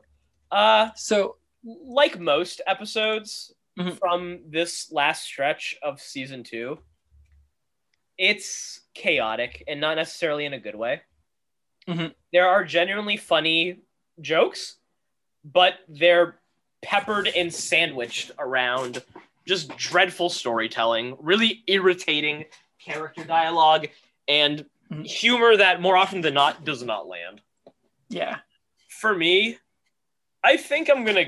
And also, this one was weirdly derivative. Yeah, it was. the fact that it lifted the boomer moment from Napper's delight without even really like committing to it, which I I can't decide if it's better or worse. You know, it's one thing to lift something; it's another to just repeat it exactly. So whatever. I, I think worse. I think it was a lot worse this time. And it was definitely worse this time. I mean. I'm saying that Napper's delight is better, but I don't know if it's worse that this episode Oh, like half-assed it or because you know if they committed to the full bit it could have Mhm. potentially just been annoying to see the whole thing again yeah, but just doing like half of it why bother right a couple of scenes. Um, yeah, I get it. What are you thinking? i'm gonna give it a three Okay. Um, I don't know. I'm looking at what I gave the past episodes. Um, did I have more fun watching this? That's man. Than than like model behavior or making the braid, both of which were controversial and really uh, awful episodes to get through. Uh, I'd, say like three point five. okay I would say. Um, I, I yeah, not much to rave about here. This uh Raven this, about, dire. Yeah, it's we we hit our high at lip service, and now it's just really we've been highest that the past uh six seven episodes I've gotten uh is a three. Uh, sorry, it's a four. A four. i can't you believe I- service was the fourth episode of this season I know, right? Yeah, it's we gave lip service an eight and an eight point five. Damn and it was probably followed by Who Let the Dolls Out, which got a one and a one point five from us. So, man, so many like I'm missing elements from season one so much. it it's so funny going into season two i really thought it would become a more refined show but Mhm. cory in the house has only lost its identity Three episodes left. Um, so if you've made it here, Uh, thank you. Congrats. thank you all so much. Um, we appreciate your support. Uh, if you want to continue to support us, you can follow us on Facebook, Instagram, Twitter. Uh, we uh, try to engage in, in different ways, so check us out there. Uh, also, go ahead and give us, uh, if you haven't already, uh, give our podcast a rating. Give it a five stars if you felt it was five stars, or however you felt it, and then uh, let us know what you think in the comments on Apple Podcasts or Spotify, wherever you are listening. Um, otherwise, we will be back next week for uh, season two, episode 11, Macho Libre. Um, oh man, okay. Uh, You a big Nacho Libre fan? so I watched it on a cruise. Uh huh. Uh, I went on a cruise when I was maybe like 11. Something about me is that I hated going anywhere. Yeah. When I was young, because it meant I was probably older. I was maybe like 13 or 14, but I hated going anywhere because I didn't like uh, not being able to be on my computer, not being able to be on like AIM Uh huh. or email. Right. And so I felt on a cruise, I was like, I couldn't text or email anyone. It was before they had like Wi Fi on the ships. yeah. Uh, and so all I did for the most part for the entire like six day cruise was sit in our cabin and watch HBO movies. And I watched Nacho Libre. Did you like it? So I remember um, the only thing I remember from it is uh, there's a scene where he's like at a party and a woman is like, I think wants to seduce him. And he goes up to the bedroom. And when he goes up there, she's up there already. And he's like, How'd you get up here so quick? And she's like, Secret tunnel. And it's like a little like mouse hole in the corner. Have you seen it? I have seen it. I love Nacho Libre. Is what I said, does that sound familiar at all? Or is, is that absolute nonsense? It does sound familiar, but I don't know. The last time I watched Nacho Libre, I was really sick. Oh. So, and I, I feel like I remember something about a tunnel. I was in like a, I was in a fevered state. Yeah, so should you and I get sick to watch uh, Cory in the House Macho Libre next week? Meet me at the red line. Let's lick some steps. Okay. yeah, we can. Um, uh, the closet. So the closet that um is upstairs in my apartment doesn't get the AC, so I think I will. I'll sit in there for a little bit. Uh, right before watch. Uh, we podcast about Macho Libre. Nice, get nice and sweaty. Yeah. Um, but yeah so we'll be there and we look forward to having that discussion. Um, additionally uh, you will also hear from us on wednesday when uh, we talk about the hannah montana episode starring president martinez and sophie uh, which right. we are about to record right after this. Um, but timeline wise it'll seem like uh, it'll be new to you all which is kind of weird. Um, and so you, you can check that out. And then lastly, uh, just a reminder, we are talking about In the Heights at the end of this podcast after the, the end credits. Uh, there are spoilers abound. So if you do want to see it or have any interest uh, in, in taking a look at it, um, do that before listening to our conversation on it. So uh, anything else, Ren?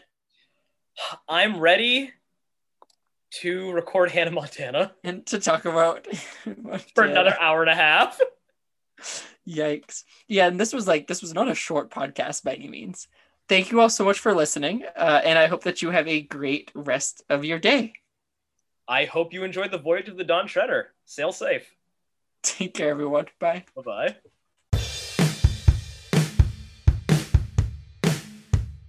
Brazen Randy learns some electric guitar.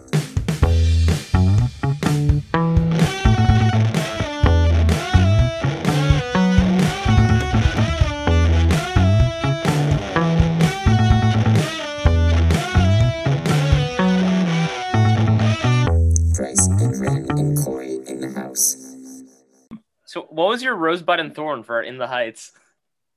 Um, let's see. My rose was when the sun goes down. Mm-hmm. Yeah, that was I good like one. that number. Um, my bud, something that I would like to see more of from In the Heights. In the Heights too. Um, The yeah. yeah. too. Um, I think uh, Abuela. Yeah. If they could, um, we get more Abuela, that'd be cool. Um, and then my thorn. Um, that it was a spin-off of How I Met Your Mother. yeah. Oh, what was your rosebud and thorn of uh, In the Heights? All right. My rose. Hmm. I don't want to just take yours. I'm trying to think of. My butt is definitely Abuela too. Yeah, we need more more Abuela. I thought it was such a waste to reshuffle her song. Her, I don't know, man. I, I won't get into this right now because I'll just domino effect. Uh, Rose. I don't Mhm. know what my rose would be. I generally liked the performances in the movie. Okay, like the was a- actors did their best. I thought it was a well acted film. I agree. Uh, Yeah. I liked 96,000 a lot. Not as Oh, much yeah. as the musical, but I enjoyed it. Yeah, it was a different kind of energy, but it was Mhm. still like a good energy. It was. Um, yeah, I agree with the acting. Like Sonny was very charismatic. Usnavi was likable. Um, I know you didn't love um, No Me Diga, but I thought I don't was like the number. salon stuff to begin with, though. I also don't like the salon stuff to begin with. Oh, so the movie elevated it. the movie elevated it for me. Yeah, For me, it significantly lowered it. you didn't like the mannequin heads, like the the heads that were turning and stuff. I thought can that was fun. appreciate that. I, I the music, the singing itself in that song in particular, it, the energy didn't. A lot of the energy in general didn't match the musical, Mhm. but No Me Diga was the one that it was the most impactful for me, other than Blackout. Um, you really didn't like Blackout. Is I that what you mean by that? I didn't dislike Blackout, but it was much lower energy than the musical. It was yeah, it was um They downplay a lot of the mania. yes, I was just gonna say it was a lot less chaotic. The Um, film in general, it downplays a lot of the negative aspects Mhm. of living in the Heights. Yeah, They like really so wanted to be like a feel good community movie. yes. Well so cause Benny um ditches uh Nina, right? Yeah. And Nina's like, Where are you going? And he's like, I gotta go like uh to the Benny dispatch. the dispatch. Yeah.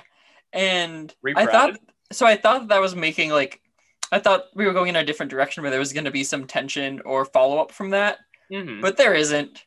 Uh, we don't. There's we no don't. reason for him to go to the dispatch.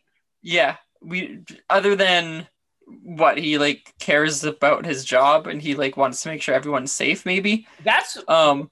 So the what I got from that Mhm. scene is that is him wanting to like save face for his job. I did not get him trying to save the community because up to that point, Benny's arc is all about trying to save his job to the point where he confronts Kevin about it mhm, at like Abuela's death dinner.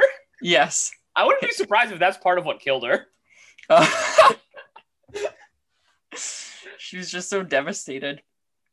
No, it's like Ren, it's so weird to see so many people experiencing in the heights for the first time. And the rave reviews I um, know.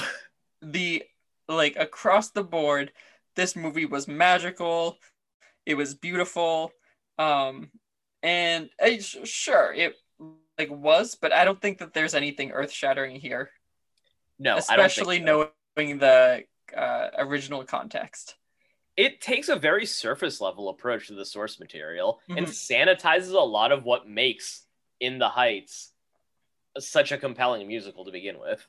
Yeah.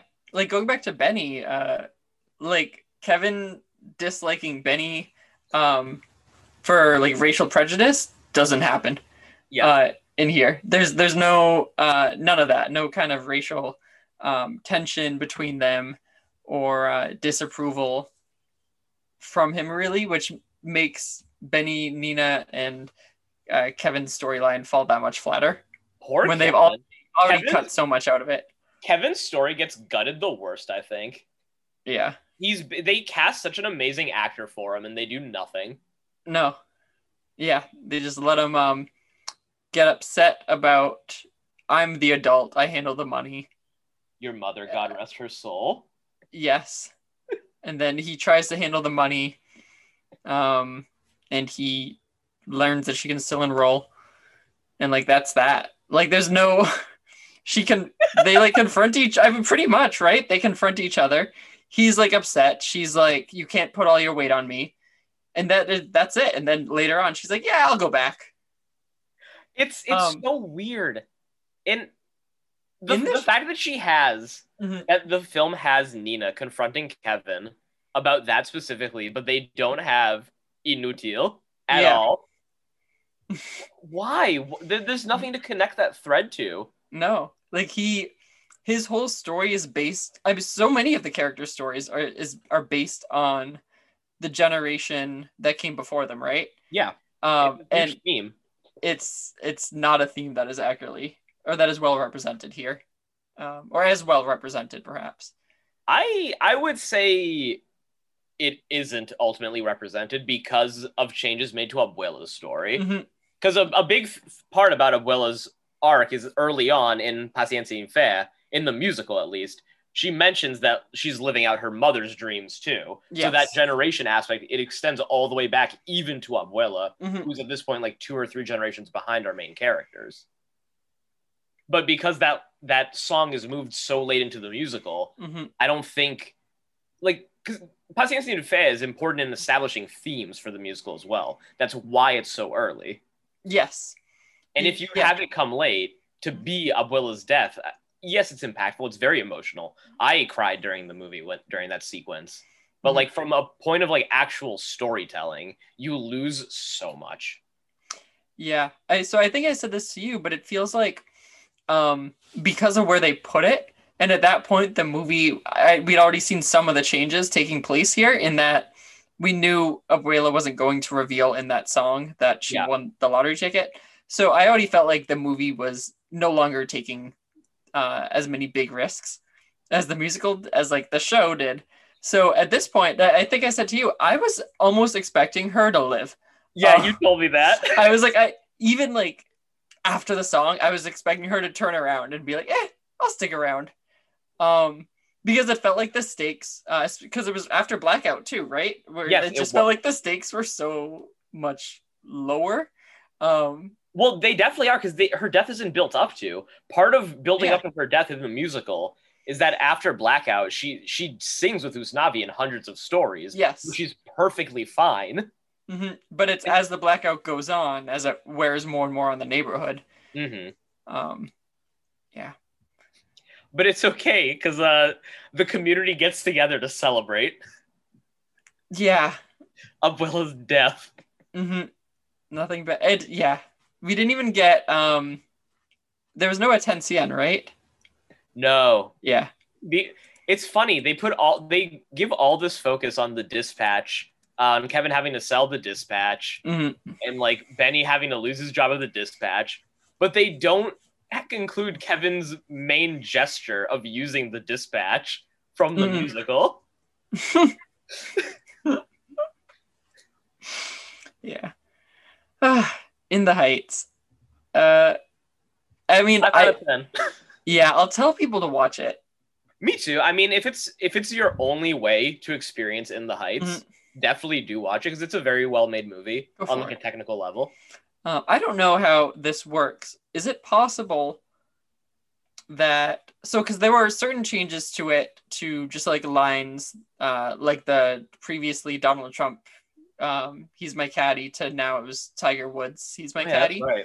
Um, so I'm curious, and like um, some of the changes that they did were, uh, they what's it called? Uh, what's a good way to say it? Like, uh, not updating, but like making it modernized. modernized. Yeah, I guess so. Um, where it's kind of like taking into account the the modern day. Yeah, so modern modernize works. Um, but I wonder as like uh, high schools or local theaters pick up in the Heights to do on stage, will any of these changes uh, be there? Good question. Right, I I could- I, I I don't. could see Minerva being renamed Cuca. yeah. like Wanna I, I don't. about that for a little bit. Uh, we'll we'll put a note in it Cuca? after after this segment because we got to talk about Cuca. Yeah, so I yeah, so I, I don't think in terms of the larger changes to the story, I don't think that there will be um those big changes to the script, but I wonder like some of the smaller like line changes here or there. Um I got to wonder if those will be changed up as well. Um, I'm trying it- to remember, like, because the thing is, a lot of the significant changes in the movie, and Mhm. for me, this was a big uh, thumbs down, was that Yeah. the dialogue in- interrupts and slows down music. yes. So, Yeah. like, if you listen to, uh, what's Vanessa's song in the music? People in the stream, blah, blah, blah, yeah. Uh, breathe. Is it? Just breathe. Oh no. Um. The and steps is on the. There. I'm an elevator train and I'm running away. Uh, won't be it won't long be long now. now. Yes. So in the musical, I don't know why that took us so long. It won't be long now. Okay, so in the musical, that's one like seamless sequence where Vanessa's singing. She leaves the salon. She goes to the store. Usnavi asks her out. Uh, Usnavi and Sonny do their little dance. Ends with Vanessa. In the movie, it's Vanessa at the salon. Big sequence break for dialogue. Mhm. Usnavi and Sonny do their little bit of the song, and then Vanessa closes out in a very stilted manner. Yeah, But like it's It- so dragged out.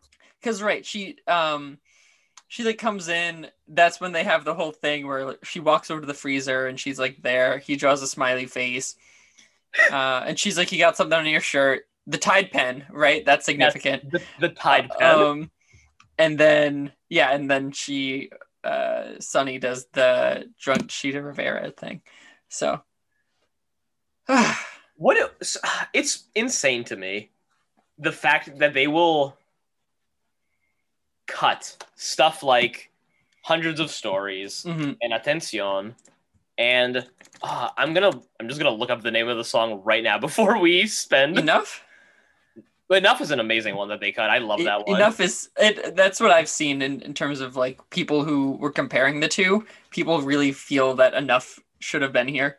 i'm uh, actually glad you bring that up because i was telling this to nicole after Mm-hmm. we watched the film Yeah. But- enough is one of those songs where I feel like Lin might not write in his career at this point just because he's yeah. more experienced and enough on a surface level. It's like a, it's a side character at the end of the show resolving two major characters' arcs. But that's what makes it endearing. Because what, is. special about enough is that it gives everyone a voice and that it reminds us that everyone in the heights is on a level playing field. And Mm-hmm. Yeah. it shows that Kevin and Nina's arcs aren't just like they aren't just affecting each other. They're affecting Camila. Uh, what's her, her name is Camila, right? Uh, yes. Yeah, I, I think that's right. Yeah. Yes, Um, it is Camila. Yep. Find Camila. Yep. Yeah. But uh it speaks to the movie's ideals as an adaptation. It wants to adapt the big Usnavi Vanessa love story and make it a big love story when in the musical it's just one part of Usnavi It's part of it. Mhm. the lamppost. He's illuminating all these different Yes, the people that I know, they keep on rolling down the streets. He says. like the point of Vanessa's arc isn't the romance. It's a No. part of it because Usnavi has feelings for It's- her. yeah, But but like that's inherent to Usnavi being the narrator. He's part of every everyone's story. Yes. But the movie mistakes the Vanessa story as the main one, hmm Well, which is it's insane. If you're gonna pick any of them, make it Abuela. well, when you want to be a fashion designer, Ren, um, They they stole Graffiti Pete's moment. they did, and because and they, I felt like we saw him more, or like they named him a couple times, so we knew we were like, oh, that's Graffiti Pete, like this is Yeah. his thing. But they took away, um, so again, one of the the changed lines in uh, in Blackout, uh, people, uh, in the streets looting and shooting. People looting and shooting. yeah so they uh got rid of that um, for obvious reasons i think Yeah. um but graffiti pete isn't like your friendly neighborhood graffiti pete Not Uh, at all. he graffiti pete is he vandalizes the the store Mhm. um during that number and later on we see him doing it again and that's when usnavi has the whole um not usnavi that's when vanessa has the whole uh abuela uh you know uh, mural idea at the end of the show so it's like but without yeah she does take his moment um, Steals it. and it's it's unnecessary because Vanessa has her arc. Mhm. Like she has a complete cohesive arc that's independent of everything else in the show. It's her leaving she barrio. wants to get out and that is that's her storyline yeah but uh, now she's uh opening up a f- fashion boutique inside this convenience Mhm. store. I mean, Yeah, and I saw uh I saw a comment that I I really appreciated and it's like um I guess that in the movie you can see that the lease that Usnavi so graciously gets co-signed for her is something like uh like 2750 a month. no, Bryce, Um, it's thirty five hundred dollars. Yeah, so there you go. Um, Vanessa is spending thirty five hundred dollars a month on rent. Mhm. Uh, It's the and movie, Usnavi signs it for her.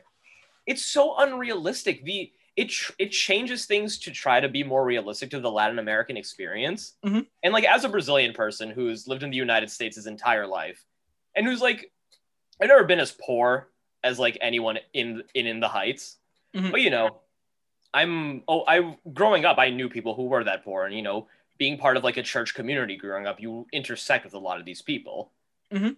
and in the heights of the musical i'd say is a very authentic depiction of a latin of a latin american lower class community trying to get by at, at an age where gentrification is taking hold Yes. the movie wants to play into these very relevant and very real issues of like dreamers and deportation and you know Mhm. green card stuff and just the latin american experience Yeah. but it's handled in such a clumsy way and it's done by removing the things that made it authentic in the to begin with Mhm. like uh in the musical nina overworks herself trying to pay off college and can't keep up with the workload Yes. which is a very very real and relatable struggle Yes. in the movie her i believe it's like her white roommate loses her pearls nina Yeah, gets searched on her first day of school and then gives up Mhm. she drops out and so like her arc of like her arc of pushing herself to the breaking point The absolute limit. of the absolute limit is changed into her giving up the first instance she's dealt with racial injustice, which in reality she would have been dealing with her entire life because she was living in the barrio. Mhm. And this is a detail that spills into Sonny's arc as well, because a big point in the movie is that he doesn't know he can't go to college undocumented, despite the fact that Sonny's arc is driven by the fact that he is an activist and he does these protests on a weekly basis hmm he's the worst character to pick to like catch off guard. He of course he would hundred percent know. Yeah. He'd be And the his one advocating to fix this immediately. and because he definitely knows um like his father brings up that he that that was um a scene by the way Oh Um, right.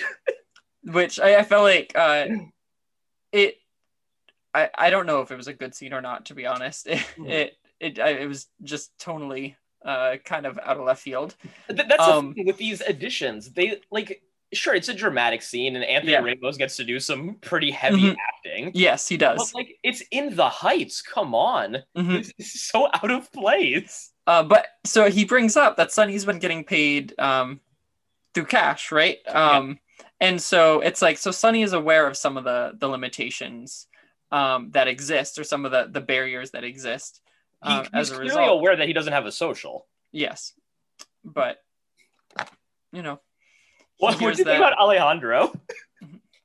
Alejandro. Uh, Usnavi's old friend who helps him, Yeah, like, I guess his guardian angel?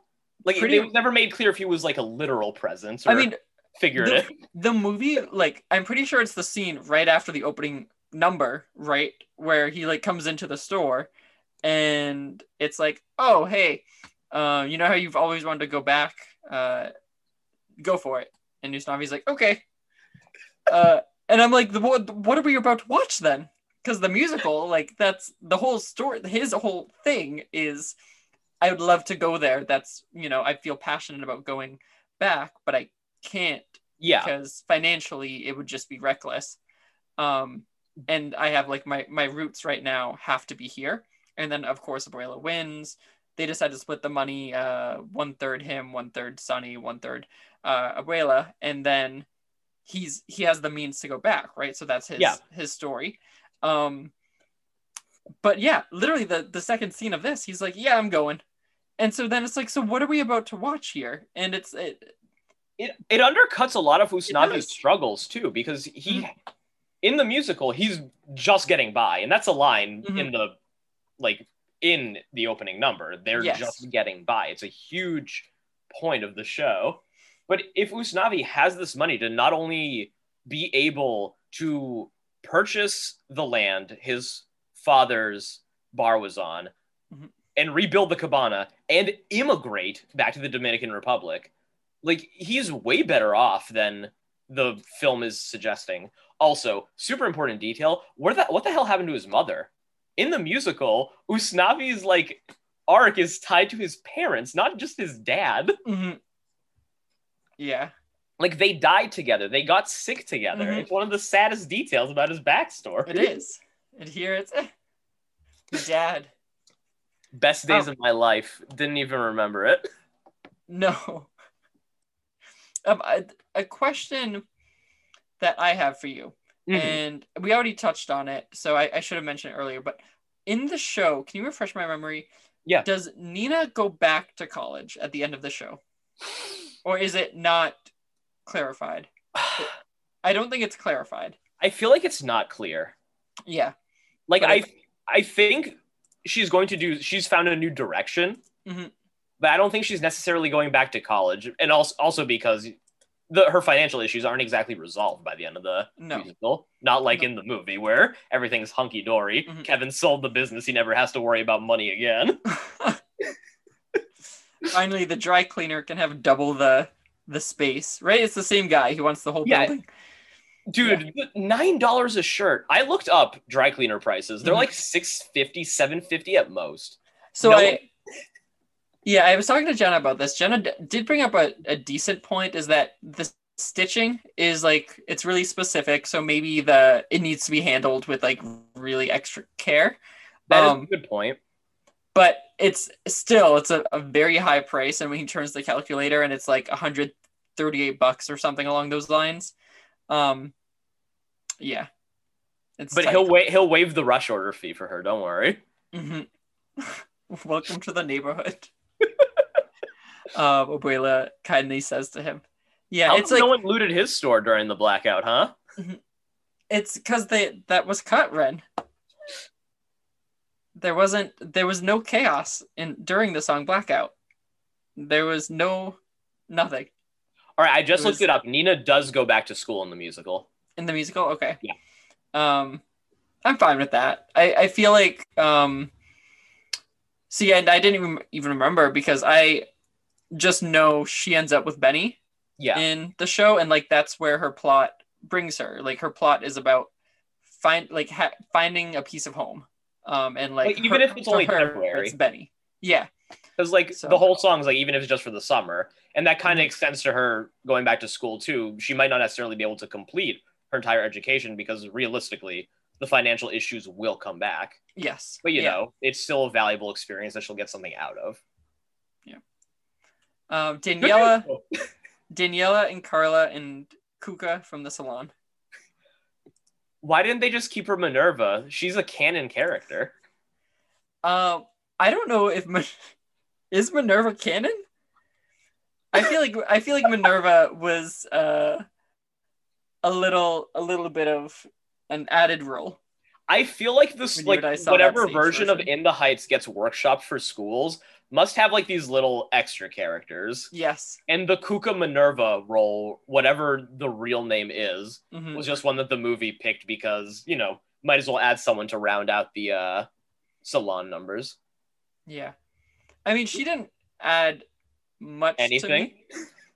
Yeah. Is she um cuz uh Daniela, who's the like the leader of the salon? Is it Daniela? Yeah, Daniela is the leader. Okay, and then Carla was the one who is a little bit like ditzy. Yeah, she can't Right. speak Spanish. Is Yeah. like her main defining trait. Besides that, Um and Cuca. the Cuca. She has she has a crush on Usnavi. It's like a little Mhm. love triangle that doesn't go anywhere. Yeah. She loves the Tide pen. Yeah, you're right. She was a big fan of the Tide pen. During What the was last that? scene, I kept thinking about how funny it would be if instead of revealing Vanessa, uh, Cuca walked in.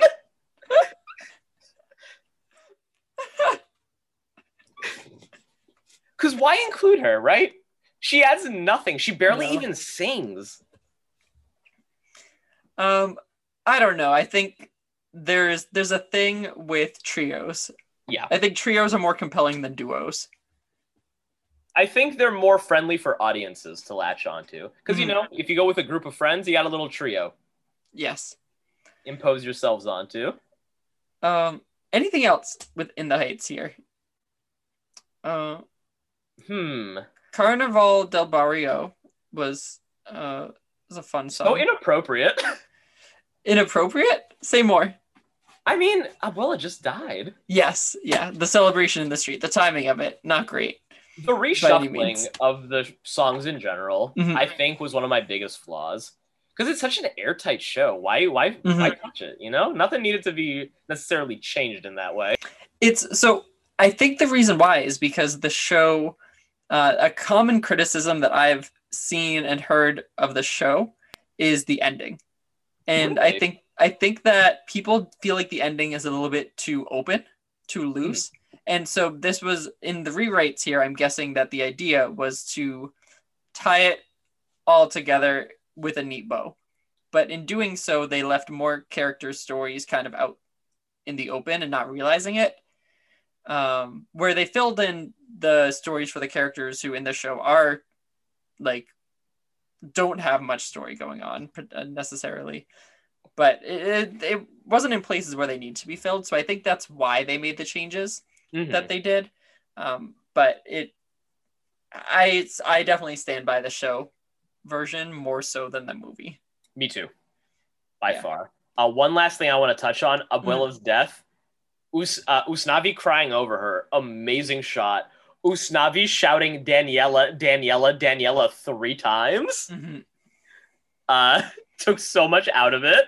Yeah They really s- dragged that moment out. they're like playing bingo in the other room Yeah, and she Mm. like dies right there regains the strengths, gets back up, plays bingo with them. Yeah. no, it was um yeah, it was like overall like it stinks. Like I feel like we're being so negative on it. So we're we're being critical because we love Yes, the original product so much. I really cannot stress enough how well made the film actually is. Yes. Uh, But it is narratively and thematically, it is a poor adaptation. Mhm. Can't get around that. Nope. But again, like if um if someone had never seen the show or like you said like we'll, we'll never be seeing the show and this is their only means of seeing it like yes like this is please like we need as many people to see it in the heights as possible um the cast the great. representation here um the stories that are represented uh great good um and very And important introduction to something even better. Yes. Yeah. Um, Abuela should have just won the money in the middle. I don't know why they tried to keep it a secret. I don't know why either. At first, Yeah. I thought they were going to cut it until I remembered the fact that she specifically buys the ticket at the beginning of the movie, and then I got pissed because that's Mhm. stupid foreshadowing. That's a dumb twist. It this didn't need to be like that big of a twist. Just have Well, it be the early twist. It's fantastic. Where like where it is originally placed is such a fantastic place to put it, where we hear all about her struggles, and now she's left with this conundrum of, I finally have like ninety six thousand dollars. Like Yeah. I have the means to do whatever I want. I've worked so hard. I have this.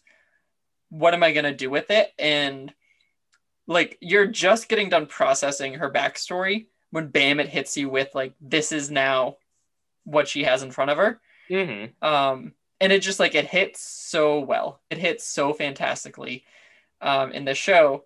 And um then when it's you learn that she pretty much immediately wants to to split it, right? Um Mhm.